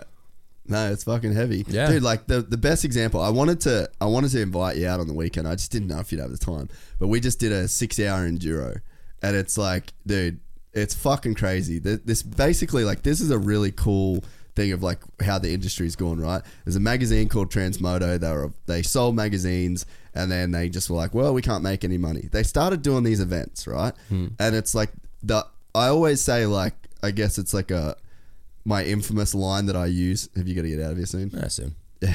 Uh, I always say like you're a douche if you want to win this race. Yeah. Like if you go there and you try and win, you're an asshole. Yeah, yeah. It's kind of like day in the dirt Yeah. in a way. Yeah. And it's like so. You're going there for the experience, not for the checkered flag. yeah. Yeah. And this year, so this is a third year that they've run it at our the Conondale. Mm-hmm. So we went there and I rocked up. Husky gave me a couple bikes to to use to do the race, and it's like a team event, six hours. You just do as many laps as you can. Uh-huh. And it's like Fuck, I wish I would have known. I got my gear bag here. Fuck. I was I was so close, but you hadn't replied I to know. like the other stuff. So I I'm was like, messing with the ah, I don't want to. I was like, ah, fuck, it'll be too much. But because like, dude, I had two huskies there and everything, like it was perfect. But um, it's like we got there, and this year, like the last two years, been massive, and then we got there this year, and I pulled up, and I was just like, holy fuck! Like this entire field, like huge grass field, dude, was full of people camping for two days at this event, and it, it's just like people that will never race a motocross event in their life. Yeah. People that'll never give a fuck about who's winning Supercross. It's Mm-hmm. just like the real core people that that tick. These Yeah. are the people that They're like buying everything at full rip retail. and I think there was like me and my brother worked it out, but there's probably about four million dollars worth of motorcycles there. Oh, probably, yeah. And it's just like they're winning now. They're winning. They're the best events in Australia, Mm-hmm. Yeah. and they're bringing Day in the Dirt to Australia. It's- Yeah, I heard about that. Yeah, so it's like in a cu- three weeks, two weeks. Yeah, it's the weekend after co- I leave. I was gonna say, are you still here for that? No. I'll get you a husky. That's why I'm pit. Was that local? Like, was that close by here? it's fucking uh, an hour away. oh, fuck. Of course. Can you change the flight? No, I was talking about what just happened this past weekend. Oh, this one? Oh yeah. Yeah. it was like an hour away. Yeah. yeah, of course it was. I know, dude. It was brutal. Like it was because it was super dry out there right Yeah. now, and it was like fuck. It was one of the hardest tracks I've ever ridden. That's rad. But so basically, it's like it's uh like Unadilla basically. So it's like a grass track. Uh-huh. Yeah. And then they just slashed it and fucking bunted out the the um like the the grass track, Yeah, and then it goes up through the hills, and it would have been about an eleven or twelve mile course, Uh-huh. and you just do laps in six hours, and That's rad. You would have fucking frothed on it. Oh, I would have loved that. I loved. I love torture. And we just like, dude, we got we got up there the night before, and we built a fire, and we fucking talked shit, and drank a bunch of beers, and That's awesome. quick shades are blowing away, and we are all just fucking laughing and carrying on, and like where so they had an auction for the you can auction to buy like a two minute lead, Mm-hmm. and my brother. And uh, and his mate, they spent fifteen hundred bucks to get the lead, but it goes to like the farmers charity. Yeah, yeah. So they were like, they're like, fuck it, goes to charity. So they Yeah. spent fifteen hundred bucks. My brother goes out. He actually shreds. Uh-huh. So he he goes out, comes. He just got passed by the factory husky dude. oh, really? So so they come in. So they're in second, but like neck and neck. And then Sawley, they're all good. They ended up getting second outright. That's but rad. Sawley goes and fucking high sides a bike off the side of the cliff, and it's costing him ten minutes. So Oh, we're just shit. we're just geeing him up the whole weekend, being like, "You just fucking blew fifteen hundred dollars, dude. A fifteen hundred Oh, dollar that lead." sucks. But it's like I guess the the point of it is like they're the that's what's winning. That's winning now. And Yeah. that's what the hooligan racing. Yeah. It's like people are sick. Like we know we're getting jacked on all this stuff. I know. Like our motocross national series in Australia is a fucking joke. That's Like, terrible. it's so so bad. And I mean I'm a I'm I am a hater when it comes to that. And I've said Yeah. so many times, but I've I've been there. I grew up. That was what, how I started filming. Then I went to America and I seen how it worked there. Like I've seen it. Well, it's painful to watch something that you've been invested in for such Yeah. a long period of time just get destroyed or get ruined due to ill-willed people. Mm. You know, and and honestly, that's why I that's why I love so much like with the V twin stuff that I'm doing right now, just because of It's like that grassroots sort of. Well, it feel. is. You you have this history that is these big mega rallies, and I'm sure there's all this bullshit that happens behind the scenes. But from me being on the fun side of it, you have you know Daytona that's been going on for 80 years. You have Sturgis that's been going on for 78. You have Laconia that's been in the 60s. But then you have this young, which and, and traditionally they've been kind of like for older people. You know, call it you know 40 and older. Most of Mm. the rallies. But then you have this resurgence of young people through the hooligan racing, through like all the I don't know what you really call it, but like the performance, you know, stunt V twin stuff with all the guys on the dynas, and Yeah, then it's yeah. like you know that you have that whole resurgence, and then you have like I said, like you have that the flat track stuff, and you're kind of getting back to roots of like, yeah. Yeah. I'm gonna pack a tent and I'm gonna ride my motorcycle in, and I'm gonna fucking race hell and have fun for a weekend. And it's not about the glamour. It's, about yeah. roughing it, and it's about Exactly. being hungover, and it's about having to ride like being uncomfortable while you have to Exactly. ride all this. It's like that's the. It's like the journeys. That's what we do every year. Yeah. Every year, I got me and a group of guys. We do on a low side four thousand and a high side six thousand miles in two weeks. You know, we we pick a different part of the United States to ride from, and we ride three days, four days to Sturgis, about five to eight hundred miles a day, and fucking poison ourselves with alcohol and carnival food for a week in Sturgis, and then spend an- gain train. yeah, and then spend another three days riding home. And by the time we get home, we're like beef jerky. We're sunburned and smoked and you know toxic. And but we have a great fucking time doing it. And that's the shit you'll remember forever. Exactly. So, Yeah. So that's that's what my new journey is. So anyone that doesn't know much about V Twin, I highly you know suggest you kind of research it and and there's there's a great scene here in Australia. You know, even like Yeah. a little bit of riding I've been doing over here. Like I went up to uh, Bruce's place. Iron up, and uh, Resin? Yeah, up at Iron and Resin, and How dude, good's Bruce, dude? Dude, he had, he did a ride this past Sunday. He had probably like 200 people come through his place and do all these organized rides out, and you know, Indians doing a lot down here with it as well, and it's just a lot of fun. You know, it's for it's kind of like for the aging motocrosser, like when you have finally beat the fuck out of yourself enough to where you can't really go out Yeah. and get hurt. You know, go go get yourself an Indian, you'll be fine. Well, we'll wrap it up, man. I uh, I'm really glad we could make this happen. Shout Yeah. out to Hammer for uh, for getting it getting For it across sure. the line. Ha- and uh, man. dude, next time you're in Australia, give me the heads up, and we'll. Uh, I will. try and organize some shit. Well, next time I'm in wanna do. Australia, my kids, my my youngest will be a little older, so I'll have more free time. Yeah, true. Because you, yeah, hey, daddy daycare. That's there's right. reality of this shit. is. It's the truth. But man, I've fucking enjoyed chatting for Right an extended period of time. I hope you enjoyed coming Yeah. on and do it again. Right on. Well, thanks to everyone listening. See Oh, you soon. See you, man. Later. Cheers, brother. Fuck yeah, yeah. Sorry, dude. I feel like uh, probably kept you longer than. That's all good. It's all good.